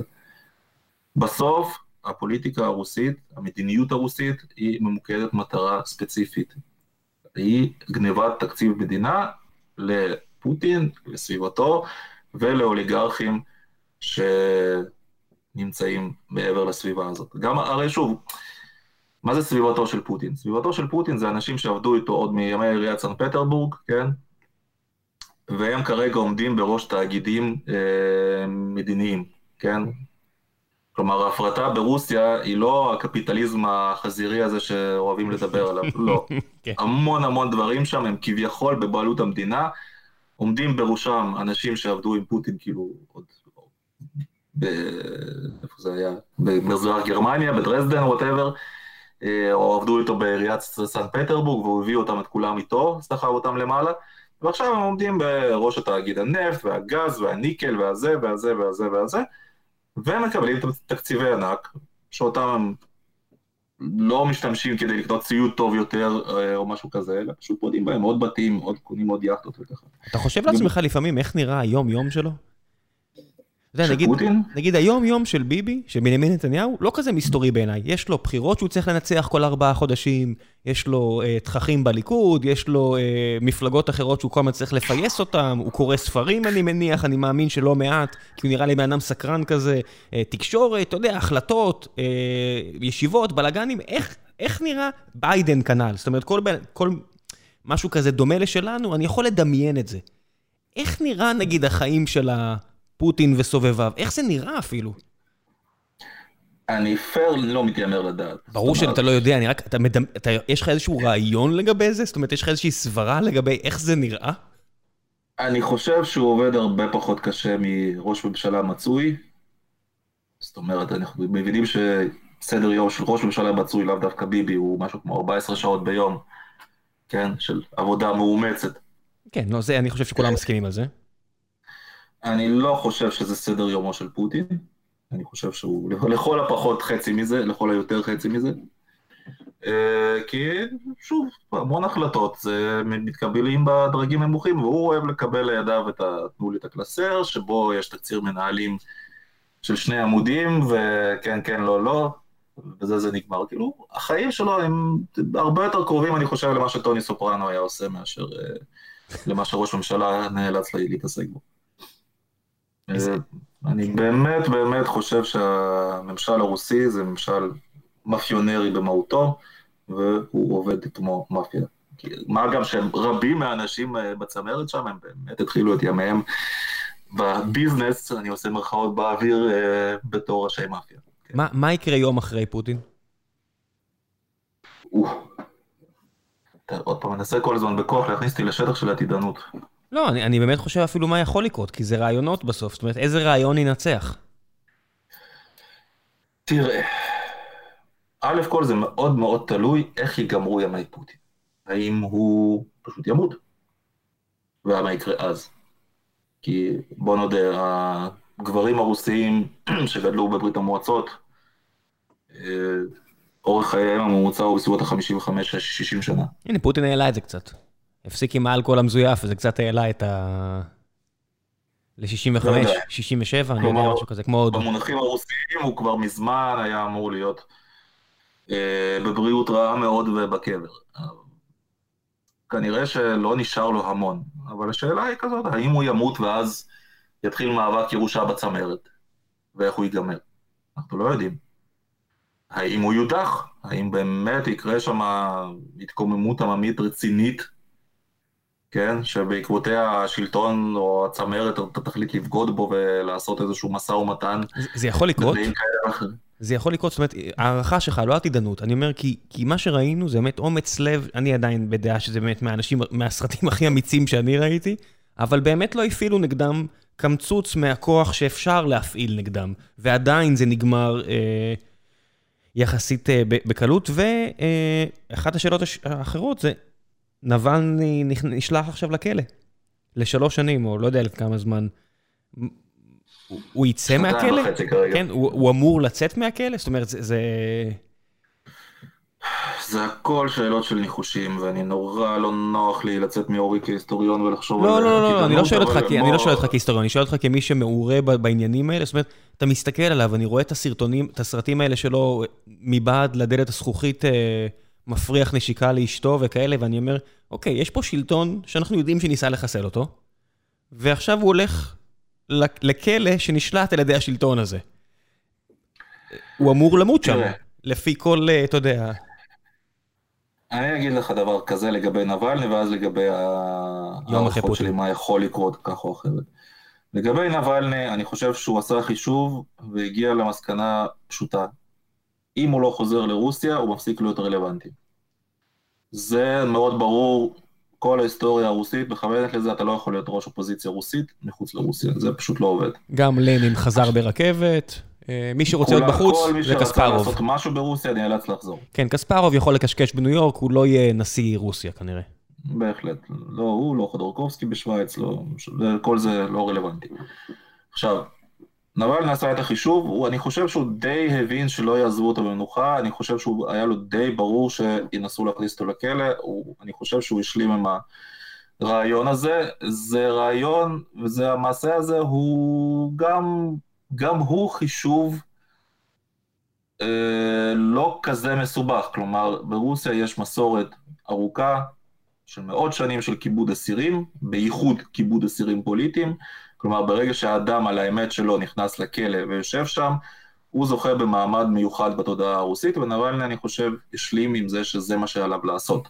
אתה חושב שהוא ייקח את השם משפחה של הסוער שלו? אם כבר לכבד uh, מסורת עתיקת יומין. Uh... של טרוצקי. כן. מסופקני. עכשיו, um, אני חושב שהוא החליט, אם אני צריך להפוך לסמל, או שאני צריך להפסיק להיות רלוונטי, הוא החליט אני אהפוך לסמל. וככזה, כרגע כבר לא כל כך חשוב מה יקרה לו, אתה מבין? אם הוא ימות שם, אם הם באמת יגמרו את הסיפור הזה, המעמד שלו כסמל, כדגל שכולם מתאספים סביבו, הוא רק יגדל, כן? אז זה מעשה אמיץ בצורה מטורפת, כן? אבל החישוב פה הוא יחסית פשוט. הוא החליט, בוא נראה אותם. אם אני אשב בכלא, המעמד שלי יגדל, אם הם ירצחו אותי, המעמד שלי עוד יותר יגדל. זה מול להפסיק להיות רלוונטי, אני לא מוכן לקבל את זה, ככה ש... כל, כל חישוב שכולל... אני חושב שזה... כל חישוב שכולל, ואם הם ירצחו אותי זה גם בסדר, זה שם אותך, אתה יודע, מיד ב, ב, בפודיום. בקטגוריה נפרדת, כן, כן, של, בהחלט. של חבר'ה כמו יוליוס קיסר, כמו כל חבר'ה כאלה שהגרנדיוזיות של המחשבות שלהם כוללת, כן, הכי גרוע אני אמות, זה בסדר, זה גם משרת את המטרה שלשמה אני הולך, ואתה אומר, אוקיי, זה... אתה יודע, זה באמת...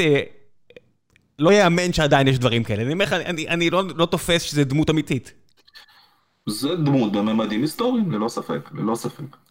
עכשיו, מה יקרה ביום למחרת? בתסריט המיטבי, ונגיד ונבלני או אנשיו, כמו שחושבים כמוהו, מגיעים לשלטון, ועושים אכן את מה שהם הבטיחו שיעשו, יש להם המון עבודה. יש להם המון עבודה, יש, יש להם, עומדת לרשותם מערכת נוראית שצריך לשנות אותה מן היסוד. ואם הם מתכוונים ברצינות להגיד שהם רוצים לשנות את דרכה ההיסטורית של רוסיה, להפוך אותה ממדינה ריכוזית לפדרציה אמיתית, כן, עם הרבה מרכזים, שיהיה בכל מקום ברוסיה, שיהיה לך מה לעשות עם עצמך, שתוכל לצמוח ולעשות קריירה ולראות עתיד לילדיך, יש להם אין סוף עבודה. עכשיו, האם אני מאמין שהם אנשים, שהוא אדם וסביבתו הם אנשים שברצינות מתכוונים לעסוק בזה? התשובה היא כן. מה הסיכוי שזה באמת כאילו יגיע בכלל לאפשרות שלהם להתעסק בזה? אמ, קשה לי מאוד לומר. אני לגמרי בטוח שהמערכת הזאת תקרוס, של פוטין. היא לא יכולה להמשיך הרבה זמן. באמת, כאילו, לרוסיה יש הרבה מיצים בפנים שאפשר להוציא אותם ולמכור למערב, אבל uh, יש לזה השלכות בכל מיני תחומי חיים. הכלכלה שם באמת נמצאת במצב איום ונורא. אבל היא מלא פוטנציאל, היא מלא מלא פוטנציאל. כשאתה מסתכל על המדינה הזאת והעם הזה, ועדיין היסודות אה, הגרועים שיש, אבל יש יסודות כלשהם, ביום אחרי פוטין, זאת אומרת, יש ממש שעון חול מתהפך, או ארצות הברית או סין, מישהו ייכנס אה, לוואקום הזה ויחתום הסכמים מהר מאוד. יש שם המון פוטנציאל, יש להם המון מה לעשות, אבל זה, זה, זה עבודה אינסופית. השאלה בכלל, אבל אם נגיע לעניין הזה, או שמא נגיד פוטין ימות ויהיה איזשהו מאבק בצמרת ויעלה איזה סשן, למשל, מספר 2 שלו, או מדוודיו, או ווטאבר, כן? ואיך זה יתפתח משם. תראה, ההיסטוריה, אני כל הזמן אומר, אין לה תסריט. יכול לקרות הכל. כל הדברים שמדברים על זה שזה תהליך היסטורי ארוך שנים, ש... איזה תהליך היסטורי? זה, זה אה, כאוס אחד גדול, הדבר הזה. כן, היסטוריה היא כאוס, בשביל זה אני גם, עם חזרה למה שפתחנו בו, בשביל זה אני כותב את הפוסטים האלה בפייסבוק, אני מסכם את הסיבות למהפכה הצרפתית, כל המטרה שלי בסופו של דבר בעניין הזה, קדימה. אז הסיבה שאני כותב בכלל את הפוסטים האלה, שחוקרים את הסיבות והנסיבות של תחילת המהפכה הצרפתית, הרעיון שם הוא פשוט, הוא להראות לאנשים שכל הדברים האלה, כל הרכבת הענקית הזאתי, שכביכול נראית בלתי ניתנת לעצירה, היא הייתה ניתנת לעצירה ולשידוי מסלול בכל רגע ורגע, לא רק לפני שנת 1789, אלא במהלכה ובמהלך 1790 ו-1791, אפשר היה לשנות את המצב הזה בכל רגע ורגע, והיינו עכשיו חיים בעולם אחר לחלוטין. אותו דבר תופס לגבי המהפכה הבולשיביקית, שבאמת הייתה פוקס, לחלוטין פוקס. לא יאומן שהם הצליחו, ואותו דבר יכול לקרות גם עכשיו. ההיסטוריה אין לה תסריט. זה באמת, אני לא, אני רחוק מההצהרות על משק כנפי הפרפר בחלק אחד של העולם שמשפיע על החלק השני, זה סתם מטאפיזיקה. אני רציונליסט, אני אומר, אם אין יסודות חזקים, אז כל פעם זה יכול להתחלף למשהו אחר לגמרי. זאת אומרת, אם אתה בונה מדינה כמו ארה"ב, שהיסודות הולכים 250 שנה אחורה, כמה כבר שינוי יכול להיות? אז יגיע עכשיו, קורטז תעלה לשלטון, בסדר, אז יהיה מאוד שונה, לא יהיה מאוד שונה. גם אם ברני סנדרס היה נבחר, זה לא מאוד שונה. ככל שהיסודות יותר חזקים, האפשרות לשינוי נמוכה יותר. וברוסיה, הרבה שנים כבר אין יסודות חזקים. זאת אומרת, שהיה בית רומנוב, אז היה יסודות יחסית חזקים, ואתה באמת אתה יודע, היה מעבר מאב לבן, מאב לבן, או קרוב משפחה אחר, וזה באמת החזיק מעמד. ומהרגע שזה עף, לא נבנו יסודות פוליטיים חזקים אחרים במקום. לא, זה לא נכון, זאת אומרת, לא, ברוסיה היה יסודות חזקים שם, כן? אה, אבל זה עשרות שנים, אתה לא רואה שזה, בסדר, זה יסודות חזקים ברמה, לא ברמה היסטורית, זה עשרות שנים, ויכלת לראות את זה תשמע ראם, אני אומר לך דוגרי, בשנת 90, כשאני עליתי על מטוס וטסתי מברית המועצות לישראל, אילו היו מספרים לי שברית המועצות תתבטל בעוד שנה וחצי, טוב, אפילו לא לי, לילד בן עשר, אלא לאבא שלי, אני לא חושב שהוא היה מאמין. למרות שכשאתה מסתכל אחורה, הכל שם. זאת אומרת, זה כבר לא ברית המועצות בכלל בשנת 90, בגדול. עוד לא התבטלה, אבל זה כבר לא שם. מבין, אבל כן. זאת חוכמה בדיעבד. בוודאי שחוכמה בדיעבד, מה, אני, אני, אין לי מושג מה יקרה עוד חמש דקות, משמע בטח שגם אחורה זה רק חוכמה בדיעבד.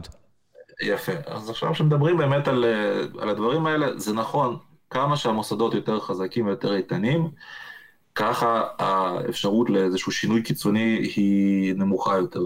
אבל אני גם במהפכה הצרפתית אני מראה שבית בורבון ששלט, אה, ברוך השם, 250 שנה כבר באותו זמן, ובכלל שושלת המלוכה הצרפתית ששלטה פחות או יותר אלף שנה באותו זמן, כל הדברים האלה התרופפו בתוך שניות היסטוריות, כן? שניות.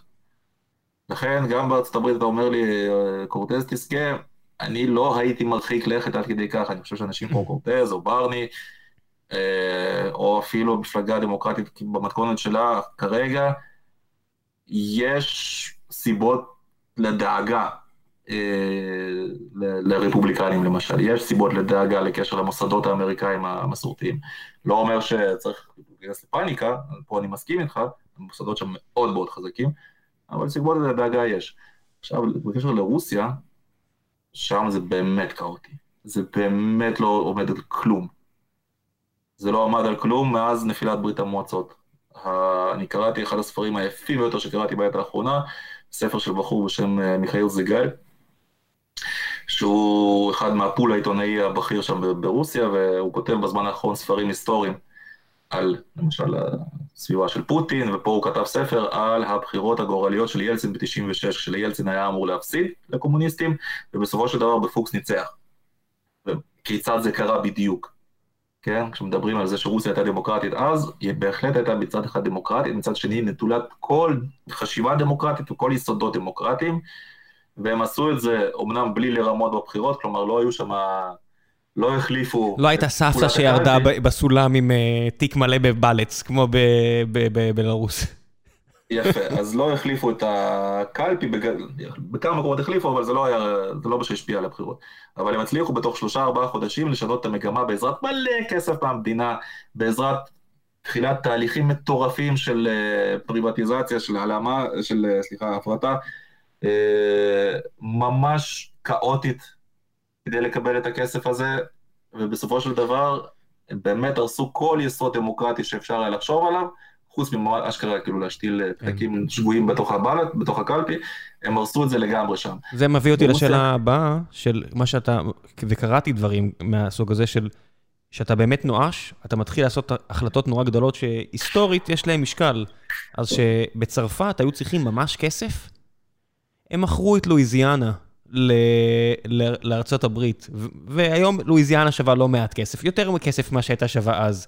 ואני מסתכל על המשטר הרוסי הזה, שיש לו פי שתיים אדמה יותר מאשר קנדה, מספר שתיים בעולם, ועל המדינות האחרות אה, במשחק הזה, סין, יפן, ארה"ב, כלכלה 2, 3, 4, אולי גם גרמניה 5, גרמניה פשוט לא רלוונטית כי זה איחוד אירופי, אז 2, 3, 4, ואני אומר, מה הסיכוי, ש... ו... וזה וזה מחבר למה שאמרתי לך לפני כן, על הגלובל וורמינג ועל כך ששטחים ב... בסיביר יהיו הרבה יותר אטרקטיביים לאנושות, אני חושב, עוד 100 שנה מהיום, בטח בארקטיק, בארקטיק, שהם כבר עכשיו מתחילים להילחם על זה, אה, המדינות האלו. אני, אני באמת חושב שבקרוב מאוד יניחו, אם זה לא פוטין, אז לבן אדם הבא אחרי פוטין, יגידו, תשמע, יש לך הרבה בלאגן, בוא תמכור כמה מיליוני אה, קילומטר רבוע לבייג'ינג או לוושינגטון או לטוקיו. אני, אני חושב שבן אדם שיסכים לדבר כזה, הוא ימיו ספורים בשלטון הרוסי. אני גם חושב. ועדיין אני חושב שיהיה, והנה מה שאתה רוצה, להראות לאנשים דוגמה לכנפי, לאותו פרפר, אם יהיה הצעה כזאתי, האם יהיה אדם שיקח אותה או לא ייקח אותה, ואז ישלם על כך בראש שלו או בכיסא שלו, זה בסדר, אבל הוא יסכים או לא יסכים, אתה מבין? ואז ההיסטוריה תיחטף מאותה נקודה מאוד שונה ימינה-שמאלה, בגלל זה אני אומר כאוס ו... תראה, בדרך כלל כשמוותרים על שטחים תמורת כסף, זה קורה במחוזות מאוד מאוד מרוחקים, שאין לך פשוט שום יכולת לשלוט בהם. לדוגמה, אלסקה הרוסית שנקראה לארצות הברית, או אותה לואיזיאנה, שנפוליאון פשוט לא היה לו שום אפשרות להגיע לשם ולשלוט בה. אמ, עסקאות כאלה יש להן קונטקסט היסטורי מאוד מאוד מאוד מסוים. אני לא מדבר על שימכרו את סן פטרבורג, לפינים, אני מדבר שימכרו את האזורים שקרובים ליפן ליפן, ואת האזורים שקרובים לסין לסין. מסופקני. מה גם שאפרופו גלובל וורמינג וכל זה, אני מציע לך בתור היסטוריון לפתוח אה, עיתונים רלוונטיים משנות ה-70, אז התחזית הייתה גלובל קורד. בוודאי, כן. איפה הגל אה, קור שאנחנו מחכים לו, כן. יפה, והפאניקה הייתה מאוד דומה בממדים, ואני מציע לך לפתוח את בלומברג עכשיו, ששם יש תחזית אה, של לא מעט אנשי אקלים מובילים, שטוענים שאוטומן צפוי לנו עוד פעם קור דווקא, ולא כן. התחזית של... תשמע, המגפות הגדולות של, אה, של ימי הביניים הגיעו בגלל תקופות קרח. אני לא יודע אם אנשים אה, מחברים, אבל כשקר מאוד לשנתיים רצוף, זה לא הדבר הכי בריא. ככה זה, הקיום האנושי מאוד שברירי, קצת חם מדי, קצת קר מדי, ואנחנו מתחילים להתפרק. יש נסיבות משתנות, כן. יש אנשים בתוך הנסיבות האלה שפועלים כמו שאנשים אוהבים לפעול בצורה בלתי צפויה לגמרי. כן. Um, בוא נעשה קצת שאלות מהקהל. כאוס, יאללה. אה, פורום החיים עצמם של גיקונומי, מי שרוצה אה, מוזמן להשאיר אה, שאלות. ריטה שואלת על ספרים, כי אתה, אתה יודע, אתה, חוץ מזה שאתה גם קורא ספרים, אתה קצת מעורב בספרים גם בצורה אחרת. איזה ספר הוא היה ממליץ לקרוא לקוראי רוסית דור אחד וחצי, שרוצים לצלול לתוך הספרות הרוסית הקלאסית? היא אומרת, צלחתי את האמן ומרגריטה, אז היא אומרת, מה, טולסטוי, דוסטויבסקי, צ'כוב? אני נורא ממליץ על צ'כוב, צ'כוב זה עולם במלואו ויש בו הכל והוא בנוי בצורה מאוד טובה כסיפורים קצרים יחסית, ככה שקל לסיים. הבעיה שאני ממליץ לה לעשות את זה באנגלית. למה? או, כאילו אם קוראת רוסית אז שתעשה את זה ברוסית כמובן, אבל uh, אני לא בטוח שיש תרגומים ממש טובים של צ'כוב לעברית. לא, אני חושב שהיא מתכוונת, אם היא אומרת דור אחד וחצי, אני חושב שהיא מתכוונת... אה, כן, היא קוראת רוסית, אז צ'כוב בוודאי, אני מאוד מאוד מאוד ממליץ על גוגול. מי כתב הכי יפה ברוסית? אתה יודע, כשאני קורא מתורגם, אני לא יכול להעריך את האיכות של שפת המקור. נגיד מלחמה ושלום, שזה אחד מהספרים האהובים עליי, כי, כי אני אוהב נפוליאון ואוהב היסטוריה, אני לא יודע אם במקור זה היה פלפולים כמו מלכוד 22, אתה יודע, אני לא יודע להעריך את ה... מי כתב הכי יפה? אני חושב שמבחינת פלפולים, בולגקו הוא טוב מאוד בעניין הזה. כי הוא מאוד קרוב אלינו מבחינת הזמן, כלומר, כן, הוא קלאסיקה לא בדיוק רוסית, הוא קלאסיקה סוג של רוסית סובייטית כזאת, כן? אה, הוא כתב בשנות ה-20 וה-30 של המאה ה-20, ככה שמבחינת התפלפלות והסגנון העיתונאי הזה שצריך לתפוס את העין ולא לעזוב אותך, אה, אז בורגקוב כתב מאוד יפה. מבחינה סאטירית זה אילף ופטרוב, אלה שכתבו את 12 כיסאות ו... עגל הזהב, שזה הקלאסיקה של הסאטירה הסובייטית, זה ספר סופר מצחיק שמתורגם לעברית פעם אחר פעם, שוב לדעתי לא, לא מספיק טוב, כי אם אתה לא צוחק שם מכל שורה אתה בבעיה, ואנשים אני רואה לא צוחקים שם מכל שורה. מה, איזה קטע? אני מדבר עם אה, מתרגם מרוסית. כן. אמ, אני חושב שמבחינת כתיבה יפה ככה לאורך אה, זמן, בלי פלפולים, זה צ'כוב וגוגול, מדהימים. טולסטוי כותב מאוד יפה, דוסטויבסקי כותב מאוד לא יפה. כלומר, אה, דוסטויבסקי זה יותר מחשבה ורגש, אבל פחות סגנון.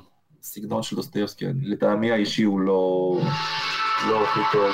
זה קצת, אה, דוסטויבסקי זה קצת המינגווי, לא? זה קצת אה, גבר גבר. לא, אני חושב שהמינגווי דווקא מבחינה סגנונית היה טוב יותר, כאילו... אז תבין, המינגווי זה בן אדם שאני יכול לקרוא את שפת המקור וקראתי, אני חושב את כל הדברים, או לפחות את הרוב המוחלט של הדברים, זה קצת כזה, אתה יודע, זה לא... זה כוח, לא יודע, אתה קורא את זה, זה כזה פה, פה, פה, פה, פה, זה כזה הכל עוצמה, אבל זה לא... זה לא היופי שאתה יכול לקרוא, יש, יש סופרים באנגלית שאתה קורא את זה ואתה אומר, וואו, איזה, אני כל כך מקנא במי שיודע לכתוב מילים ככה. יש, וברוסית, לא, תשמע, רוסית היא שפה מאוד עשירה ויש בה המון... בגלל זה אני שואל. בגלל זה אני שואל. יש אין סוף, באמת. צ'כוב מעולה, גוגול מעולה, פושקין, הפרוזה של פושקין היא כן, לא, מאוד טובה. פושקין זה באמת אחד מהאבות, אבל השפה המודרנית הרוסית, לא? לגמרי, ובדרך כלל שמים לב לשירה שלו שהיא מדהימה, אבל uh, דווקא הניסיונות הפרוזאיים שלו uh, הם מאוד מאוד מעוקצ... מעוקצעים מבחינה סגנונית, אז אני מאוד ממליץ על זה. זה משנה כאילו השפה, השפה שבה האנשים האלה חשבו, זאת אומרת טולסטוי, שאני יודע שהוא דיבר איזה חמש או שש שפות, והוא היה מאוד משכיל, למרות שהוא נחשב לאיזה פרא אציל כזה, זה, זה משנה משהו איך שהם כתבו ברוסית? אמ, זאת אומרת, ישראלי שמדבר הרבה באנגלית, ממש מרגישים את זה, רואים את החשיבה באנגלית באיך שהוא כותב עברית, אתה יודע, עושה שכל. אחד הביטויים שמי שאוהב עברית יפה, משתגע מזה בטח. אז uh, רוסית מהבחינה הזאת היא קצת, היא, היא מוזרה טיפה, כי מצד אחד כל האנשים, כל הקלסיקונים של רוסית ידעו שפות אחרות, וחלקם אפילו דיברו בהן טוב יותר מאשר ברוסית, למשל פושקין. אה, הוא הכיר צרפתית לבוריה, כן, טולסטוי אותו דבר. אה, אז הם ידעו שפות, דוסטויבסקי היה פחות ידע שפות, אבל לפחות גרמנית הוא דיבר וכל מיני כאלה. אתה לא מרגיש אצלהם יותר מדי התערבות uh, מבחוץ. רוסית מהבחינה הזאת מאוד, uh, היא סופגת היטב מילים לועזיות והן נשמעות רוסיות. כן, אתה לא מרגיש שאתה עושה שכל לזה. אתה לא מרגיש את זה שם. כן. אז מהבחינה הזאת מאוד נוחה להטמיע אה, שפות זרות לתוכה, והיא עשירה כשלעצמה. גיל אה, שואל, מה עם עוד ספרים של פנדורין? מה ההיגיון בספר כזה, כשלגיבור יש מזל בלתי נגמר? אה, ספרים של פנדורין יגיעו עוד, אני כרגע עובד על ספר נוסף בסדרה, אני מודה שאני עובד עליו יותר מדי זמן וזה מאוד איטי כרגע, אבל תראו חבר'ה, הסגר הזה הוא מטריף את כולנו, הילדים שלי בבית כל הזמן, אני לא צריך להסביר לכם. אז כן. אה, בין יתר המשימות שלי גם זה, אני משתדל להתקדם. אולי יהיה ספר על ה... אולי יהיה ספר על הנכד של פנדורין שהציל את נבלני ממוות בהתנגשות. יש ספרים. על הנכד, על כן. הנין נראה לי של פנדורין. כן, נו. אה, אני, אבל פרקונין סיים את הסדרה הזאת כבר, אז אני לא חושב שיבוא מישהו מזרע פנדורין להציל את נבלני. למרות שאקונין הוא מאוד מאוד uh, פעיל בעניין הזה, הנה עכשיו הוא כרגע שאמניסטי אינטרנשיונל החליטו שנבלני הוא לא מספיק אסיר מצפון כדי אה, לתת לו את התואר הזה שלהם, כי פעם היה לו גם מה שהם מחשיבים כ hate speech, אז אקונין, להזכירנו גרוזיני ויהודי, כתב מכתב פתוח לאמניסטי אינטרנשיונל שבו הוא מצר מאוד על ההחלטה האווילית הזאת שלהם, שלגמרי אה, משקפת איזושהי תעמולה של פוטין וסביבתו. בכל אופן, אתה קורא לו אה, אקונין? חזר... סליחה? אתה, אתה כאילו קורא לו בשם העט שלו, אקונין. סתם כדי כן, שיהיה יותר נוח, או שאתה כאילו מכיר אותו כאקונין? אני מכיר אותו כגריגורי שלוביץ' חרטשווילי. ככה הנחתי, אבל... כי יש ביניכם בכל זאת איזה מערכת יחסים שמתרגם מתורגם, אבל לא הנחתי שאתה קורא לו בכינוי שלו, אני לא יודע. אני קורא כאן בכינוי שלו, כי ככה מכירים אותו בארץ, קשה לבטא בעברית חרטשווילי, כן? כן. אבל uh, אני קורא לו גריגורי שרלוביץ', כמו שנהוג ברוסית עם פטרונים. בכל אופן, למה לפנדורין יש כל כך הרבה מזל? חבר'ה, אל תיכנעו בפנדורין. פנדורין חי חיים טרגיים מאוד, ואתם, uh, זה ניכר בתוך הספרים שהיו עד עכשיו תורגמו לעברית, ותאמינו לי שהגורל מכה בפנדורין ללא רחם גם בהמשך, עד הסוף אמר. אני מקווה שאני לא מספיילר פה שום דבר. אור הירשפלד שואל, אה, לגבי המהפכה הצרפתית, נראה שהיא התחילה מתוך תפיסה ליברלית בהובלה של אנשים כמו לפייט, והלכה בדרך דומה למה שקרה באנגליה עם מעבר הדרגתי של הכוח, מהמלך אל הפרלמנט. אמנם מהר מאוד נשוותה על ידי רפורמיסטים קיצוניים ורצחניים כמו רוב ספייר. למה באנגליה המעבר היה יותר חלק, בעוד צרפת לקח לזה כמעט 100 שנה להתייצב? אה, אוקיי, יש לי משהו כמו 400 פוסטים על זה. כן, לענות לדבר הזה. תראו, צרפת לא הייתה אנגליה, בצרפת המוסדות היו בנויים בצורה אחרת. השלטון היה הרבה יותר ריכוזי אצל המונרכיה, ובגלל זה הוא נתקל גם בהרבה יותר בעיות מהפרלמנטים המקומיים, שהם ממש לא אותו דבר כמו הפרלמנט באנגליה. לכן, בתנאים ההיסטוריים שם, המעבר הזה ממונרכיה, אני לא אוהב לקרוא לה אבסולוטית, אבל לצורך העניין נקרא לה אבסולוטית, לניסיון לעבור למונרכיה שהיא חוקתית והיא מוגבלת בידי uh, הפרלמנט ואיזה שהם צירים שהעם בצורה כזו או אחרת בוחר אותם, היה הרבה יותר בעייתים, וברגע שהצרפתים, האנשים האלה, שנבחרו לאספת המעמדות בהתחלה, ואחרי זה נהיו האספה הלאומית והמחוקקת וכל הדברים האלה, הם ניסו לעשות את זה ממש מהר. ממש ממש מהר. פלוס, כשהם ניסו לעשות את זה ממש מהר, היו תנאים כלכליים נוראים בצרפת. היא בדיוק נפגעה מכמה בצורות, היא בדיוק נפגעה משינויי מכסים כאלה ואחרים, הכלכלה ממש דשדשה, פריז הייתה ממש ממש אה, אבק כזה חבית של אבק שריפה שהתפוצצה לא פעם ולא פעמיים תוך כדי הדברים האלה קרו, והמון המון המון נסיבות והמון המון החלטות שגויות, תוך כדי הניסיון המהיר הזה לעבור מדבר אחד לדבר אחר, הם אלה שהביאו לרדיקליזציה ממש זריזה של העניין הזה. גם כן, אנגליה קרתה. זאת אומרת, צריך להגיד את האמת, אנגליה וצרפת לא מנותקות אחת מהשנייה. המהפכה התעשייתית שהביאה כל כך הרבה כוח לאנגליה, שגם נתנה להם את ה... כמה שנים אחרי המהפכה הצרפתית, את הכוח הכלכלי בסוף לנצח את נפוליאון, שהם השקיעו בזה כל כך הרבה כסף, מה לעשות, זה הכל קשור ביחד. הרי הכסף של אנגליה היה הרבה גם על הגב של צרפת, תעשיות שנוצרו, והם יכלו לעשות...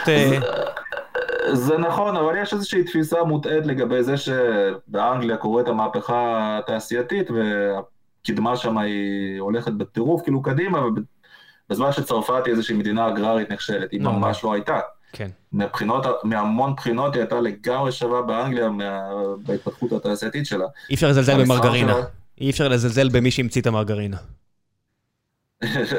זה קרה קצת אחרי, אבל צרפת הייתה מדינה מאוד מאוד מפותחת, הרבה יותר גדולה מאנגליה, אגב, כן, בואו נזכור את זה שצרפת גם קרה, קרתה בה התפוצצות אוכלוסין אדירה בזמן הזה, כן?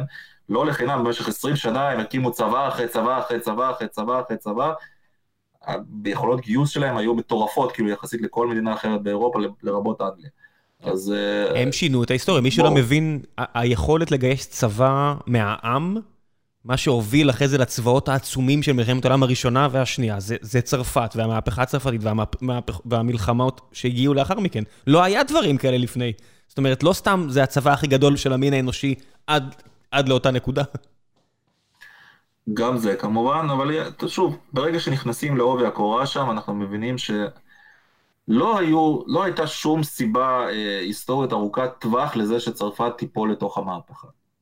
כן. היו המון המון המון גורמים שהתחברו ביחד בצורה שהביאה להמון תוצאות טובות, אבל המון המון תוצאות טרגיות תוך כדי. כן, יש סיכוי שאתה תצטרך אה, מתישהו להתחיל לכתוב על אה, אוליבר קרמואל, ומאה שנה לפני המהפכה הצרפתית, כדי להזכיר לאנשים שגם בריטניה הייתה קצת בבלאגנים, ויכול להיגמר אה, כן. שונה מאוד מאיך שבריטניה בסוף נראתה. לגמרי, לגמרי. גם בן אדם מעניין. אוקיי, בוא נעשה עוד שתי שאלות ואני אעזור אותך. ואני אעזוב אותך קצת. אה, שלום בוגוסלבסקי שואל, בהינתן שהתוצאות לא ידועות לנו, איך יודעים מתי מהפכה או אקטיביזם לשינויים מרחיקי לכת זה טוב ומתי זה רע? אז לשלום ידידי אני אגיד ככה, קודם כל כדאי להתחיל מהפכות לא בזמן של מלחמות עולם. זה תסריט תמיד שיגמר רע. זה ממש מוסיף הרבה לחץ על כל הסיפור הזה. אוקיי, אז אל תתחיל מהפכה בזמן של מלחמת עולם. וב' בראש המהפכה צריכים לעמוד אנשים שלא רוצים להיות שם. זה דבר שהוא הכי חשוב, זה אנשים שלא רוצים להיות שם, הם לא רוצים להיות מנהיגים של תנועה לתיקון עולם, הם בסך הכל רוצים מטרות צנועות, כן? אה, ומחפשים להשקיע לא בסיסמאות גדולות, אלא ביצירת תהליכים ומוסדות ספציפיים שיענו למטרות מאוד מאוד מאוד פרוזאיות, משעממות, אה, לא סקסיות בעליל, והמהפכות האלה נוטות להצליח ולשפר את המצב שקדם להן. יתר הדברים בדרך כלל נגמרים פשוט במלא מלא דם ובדיכוי הרבה יותר גדול ממה שהיה לפני זה. אתה רואה, זה שוב execution מול ideas. בסוף, אם יש לך ממש דגש על execution, ואתה מהר מאוד מתחיל לעשות בירוקרטיה וחושב מראש על מכסים, וחושב מראש על סחורות, יש אחלה סיכוי שיצא מזה משהו טוב. בהחלט, וצריך לקנן בי כל הזמן החשש הבריא הזה, מפני מה אנשים מוכנים לעשות כקבוצה גדולה ומתפרעת. אנשים שפוחדים מקבוצות כאלה, הם מנהיגים בדרך כלל טובים למהפכות. כלומר, אבות המהפכה האמריקאית, הם יותר מכל דבר אחר, הם פחדו מהאספסוף. בצדק תמיד. אספסוף זה מפחיד. אה, שאלה אחרונה. אלחי אה, כנפו שואל, מה דעתך על ויכוחי ברית המועצות במלחמת העולם השנייה ברשת? האם יש דרך לצלוח אחד כזה? כמי ש... יש לי פה, אתה יודע, את האוסף בובות שלי, ויש לי פה כל מיני גנרלים שאתה אומר שהם היו לא מוצלחים, כמו שאני חושב שהם היו. אני לא חושב שוויכוחים ברשת הם טובים למשהו בכלל. אני לא חושב שדולדת בהם איזושהי אמת, אני לא, לא, לא נראה לי שהדברים האלה טובים, לכן אני לא נוהג גם להתווכח. אני מוכן, כששואלים אותי שאלה ספציפית, לענות תשובה ספציפית, להיכנס לוויכוחים, אפילו בנושאים היסטוריים, שחס וחלילה לא לדבר על הפוליטיקה, שזה כבר בכלל מעבר לטוב ולרע, אבל כששואלים אותי שאלות היסטוריות, אני מנסה לענות ככל יכולתי תשובה היסטורית. אני לא מקווה לשכנע אף אחד. אני כותב פוסט, בדרך כלל הפוסטים שלי מספיק ארוכים, אה, השתכנעת יופי, לא השתכנעת גם יופי. אני מקווה שהוא לא מתכוון לוויכוחים ברמה של אה, קומנטים אחד נגד השני שמגיעים לאדומינו, אני מתכוון, אתה יודע, לדברים, אה, לא יודע מה, סיימתי לקרוא את הביוגרפיה של ז'וקוב, אמרתי, וואו, הוא הגנרל הכי טוב אי פעם. ואז אני בא וקורא את הפוסטים שלך, אמרתי, אוקיי, יש פה אז אה, משהו אחר. אז אני מתכוון אולי מהבחינה הזאת, אולי, אולי מתכוון, הדיונים האלה. מאה אחוז. צריך להבין מה, מה זה המדיום הזה, פייסבוק או whatever, איזושהי רשת חברתית. הוא לא טוב לשום ויכוח. הוא פשוט לא טוב לזה. מה שאני, המיטב שאני מנסה להשיג בדבר הזה, זה אם לא לשכנע מישהו בצדקתי, בכתיבת הפוסט, זה לשלוח אותו לקרוא עוד. זה, זה המקסימום שאני יכול לשאוף עליו. אם זה עניין אותך מספיק, אל תסתמך על זה שקראת פוסט, עכשיו אתה יודע. לא, זה לא נכון. קרא, קרא עוד. לקרוא ספר אחד על ז'וקוב, אלוהים יודע מי כתב אותו, זה בהחלט לא מספיק כדי להעריך דמות בסדר גודל של ז'וקוב. כן, זה לא מספיק כדי להעריך דמות בשום סדר גודל, אבל בטח לא כמו ז'וקוב. בטח לא בקרבות כל כך uh, גדולים, עם כל כך הרבה פרטים. אתה יודע, יש... אה, בדיוק דיברתי עם אמא שלי על זה, ו... ואבא שלה, סבא שלי, היה בסטלינגרד. כאילו, אנחנו לא... לך תדע מה בדיוק היה שם, כי מן הסתם הוא לא רצה להיכנס אף פעם לפרטים, ולך תדע אם מישהו בכלל זוכר, ואיך הוא זוכר את כל הדברים האלה. נפצע שם, אה, המשיך הלאה עוד כמה שנים עד ברלין, אבל אתה יודע, יש שם כל כך הרבה חלקים בסיפור הזה, שז'וקוב עם... ומהלך שכלל מיליון לוחמים שהפתיעו את הגרמנים, זה דברים שהם בסדר גודל כל כך דמיוני, שכל מי ש... אין אמת אחת. אתה יודע, אתה קורא לו הקצב, ויש אנשים שיקראו לו הגנרל הכי גדול של המאה ה-20, ואני מניח שהאמת נמצאת איפשהו באמצע, אני לא יודע. אבל אפילו רוסים, כמו, לא רוסים, אתה יודע, אמא שלי מולדובנית, אני מניח זה לא, לא, לא יודעת כמה היא ינקה את התרבות. שאלתי אותה למשל, אם היא מכירה את השם אה, וסילי זייצב. זאת אומרת, אני הייתי תחת הרושם שכל הרוסים ינקו מה... מהסיפורים האלה. היא אמרה, לא, לא, לא מכירה את הסיפור הזה. אמרתי, איך, איך, אה, הייתי בטוח שזה הכל, אה, אתה יודע, ידוע ורבים על הפרטים הקטנים, אבל מתברר שלא לא לימדו אותם את הדברים האלו. או שהיא לא זוכרת. אני בטוח, אבל... אני בטוח שלפחות ז'וקוב יודעת מי הוא, ומילא כל צלף וצלף, כמו זייצב, אבל לפחות ז'וקוב יודעת מי הוא, ובטח היא יודעת שהוא גם לא היה בסטלינגרד. אתה ידעת מה זה השם הזה? רגע, מה אמרת על ז'וקוב? ז'וקוב לא היה בסטלינגרד. לא, הוא זה שהוביל אבל את. הוא, הוא, הוא זה שהוביל את ה, מה שהוכתר בדיעבד כן. כמאמץ הטעיה, אבל כן. בזמנו זה לא הוגדר כמאמץ הטעיה, זה היה המאמץ העיקרי. בדיוק, בדיוק, כן, כן, כן, כן, כן, למי שלא, זה לא הגנרל שהיה שם נגד פאולוס, לא, לא, לא, לא, אמרתי, המהלך אה, שהגיע לאחר מכן, כן. אבל כן. אני אומר, הסיפורים האלה, נגיד על וסילי זייצב וכל הסיפורי גבורה האלה, זה משהו שאתה הכרת כילד? אה, את חלקם הכרתי, את חלקם לא. זאת אומרת, זייצה הוא צלף מפורסם, בסדר גמור. היו עוד צלפים. אה, אני כילד, הרי תזכור שנסעתי משם כילד, כן, אז... בגלל זה שאלתי אותך כילד, כן. אנציקלופדיית מלחמת העולם, מלחמת המולדת לילדים, ושם תוארו מעשי גבורה של כל מיני ילדים קטנים. בין היתר היה שם אפילו יהודי אחד, אה, מוסיה מוסינזון או ווטאבר, שניגן על הכינור שלו בזמן שהנאצים ירו בו למוות או ווטאבר. אז כל מיני דברים כאלה. אז התעמולה שם הייתה כוללת והתחילה בגן ונמשכה כל החיים שלך. אז... בגלל זה יש ויכוחים, אבל... את זייצן, אה, כן. תחשוב שהיא בת 70, עכשיו היא שומעת, אני מניח שהיא שומעת את הדיון בינינו עכשיו, אבל תחשוב שהיא בת 71 אה, והיא בישראל כבר 50 שנה. אז אה, גם אם מישהו לימד אותה, כנראה ש... מה לעשות, הרבה שנים עברו. כן, אבל באמת, אתה יודע, אני רואה את ה... אני יודע שזה נושא חם, שהרבה אנשים רבים על מלחמת העולם השנייה, ואני אומר... איזה, כאילו איך אתה בכלל יכול, היסטוריונים שמקדישים את החיים שלהם לדבר הזה לא יסכימו, אז אתם חושבים שאתם תסגרו את זה פה באיזה ריב אינטרנטי? כן, לא יודע, זה... אני לא חושב שריבים אינטרנטיים פותרים משהו, let alone סוגיות היסטוריות מורכבות מאוד מאוד מאוד. כן. אין, אין, אין ברירה, אנשים בדרך כלל... מתווכחים, אתה יודע, על פוסטים, לא על ספר אפילו. אתה אומר לי, קראתי ספר עכשיו, אני, זה, זה מצב נדיר שבן אדם קרא ספר שלם ואחרי זה מוכן להתווכח. זה מצב נדיר, אני לא מדבר על מצב הנדיר פסיכי שהוא קרא שתי ספרים בנושא הזה, או חס וחלילה עשרים. אה, זה, אתה יודע. כן, אפילו... אנשים שקראו 20 ספרים בנושא הזה בדרך כלל לא מתווכחים ביניהם. לא, אפילו שאני קורא פוסטים שלך, נגיד אפילו על, על המצור על סם פטרבורג. עד שלא... אה, זאת אומרת, תמיד הייתי תחת הרושם שהרוסים עשו מה שאפשר כדי להציל אותם, עד שאתה שומע דעות שלו. אה, דעות מבוססות למדע, הייתי אומר. כן, לא, בסדר, אני, אני, אני עדיין שומר את זה כדעות, כי זה היסטוריה, אתה יודע, זה לא מתמטיקה, זה... אני לא, אני לא יכול להיכנס לראש של אנשים, ומה, כי אני לא מכיר מספיק. כמו שאתה אומר, אני קורא פוסטים וקצת, באמת מעט ספרים על הנושא הזה, אז אין לי מה... אתה, אתה, אתה מכיר יותר ממני. אני אגיד לך שמספטמבר, שהמצור התחיל, ספטמבר 41, ועד נובמבר שבו הוא העמיק לתוך רעב האימים הזה, פינו מתוך לנינגרד, כן, פינו דרך המצור הזה, עוד פה אני אעשה ברכאות באוויר, מאות מיליוני טונות של ציוד של מפעלים, ונשק, ורכבות, ואלוהים יודע מה, זה, כל זה פונה החוצה. באותן ספינות שפינו את זה אפשר היה להכניס לפנים הלחם, כן? כי אתה אומר, הספינה הבאה ריקה, אם היא יוצאת עם ציוד. הרבה יותר קל להביא ספינה מלאה בשקי חיטה מאשר לפנות קטר אחד החוצה, וקטרים האלה פונו בעשרות. אז זה שהמצור שם והרעב היה מעשה ידי אדם, והזנחה וכושלת ותוכנית מכוונת, אני חושב שזה הרבה יותר מדעה למרבה הצער. כן, אתה יודע, זה בסוף התנאים הכי טובים לגבורה, זה טמטום של מישהו אחר. כן, זה נכון, ברגע שאתה מחשב היטב את המבצע, המון מקום לגבורה אין שם.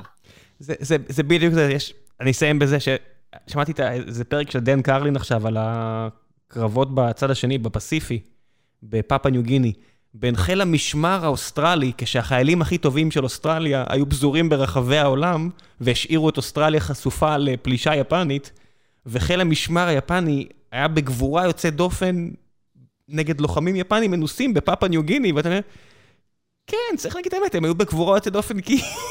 כי מישהו עשה שיקולים לא הכי טובים. ברגע שהגיעו הלוחמים הטובים האמריקאים וה... והאוסטרלים, זה נגמר uh, די decisively, אתה יודע. כן, שוב, זה, זה, זה, כן, זה א' ב' כזה של הצבא, ברגע שהתכנון הוא טוב ולפרטים ותוך חישוב טוב, אתה לא צריך... Uh... מעשי גבורה מטורפים, אתה... עדיין יש פאשלות, כן, כן. שלהם, זה הכל. כן, כן, אה? יש- יש עדיין פאשלות, אתה כקמ"ן, אני בטוח יודע שגם אם אתה עושה הכל ברור, נכון, ברור. ועדיין יש אה, פאשלות, ואנשים צריכים אה, לעשות החלטות של אומץ, מה שנקרא. כן, טוב, זה משפט הזה של לנון, נכון? כן, אה, מה- מה קורה בזמן שאתה מתכנן תוכניות? כן, הזמן שאתה עושה תוכניות. זה נכון. כן, טוב, יגאל, תודה רבה. אני אני אפרד ממך עם איזה המלצה. אתה רוצה להמליץ משהו? אה, אני רוצה להמליץ, אתה יודע מה? כן, אני המלצתי על... אה, אני ממליץ שתי סדרות לא קשורות להיסטוריה, לא כלום. רגע, רגע, לפני, לפני, שאתה. לפני שאתה ממליץ, אני אמליץ על, אה, על הפטריון של אה, יגאל אה, לוירנט, או לוירנט. ליברנט. ליברנט, אני מצטער. אה, אני מאוד ממליץ על הפטריון הזה, כי מאוד חשוב לי שהוא ימשיך לכתוב לי דברים מעניינים, ושחס וחלילה הוא לא יפסיק. אז אה, אם אין לכם אה, שימוש טוב יותר, ואני באמת אומר את זה ממקום פריבילגי, אם אין לכם שימוש טוב יותר ב-17 שקלים, 5 דולר, אה, תעשו את הפטריון הזה, אה, כדי שלי, כדי שלי יהיה עוד פעם מה לקרוא כל לילה. אה, אז זה מה שאני מבקש, אני אשאיר לינק. עכשיו אתה יכול לבקש מה שאתה רוצה. אחלה. אה, לא, תודה. אה, אני ממליץ על שתי סדרות יפות מאוד. אחת זה Gangs of London, מחכה לי, כן? שהיא נורא מפתיעה בכמה שהיא טובה. אה, אתה כבר לא מצפה יותר מדי למסדרות אה, פשע להיות כל כך טובות והיא מצוינת.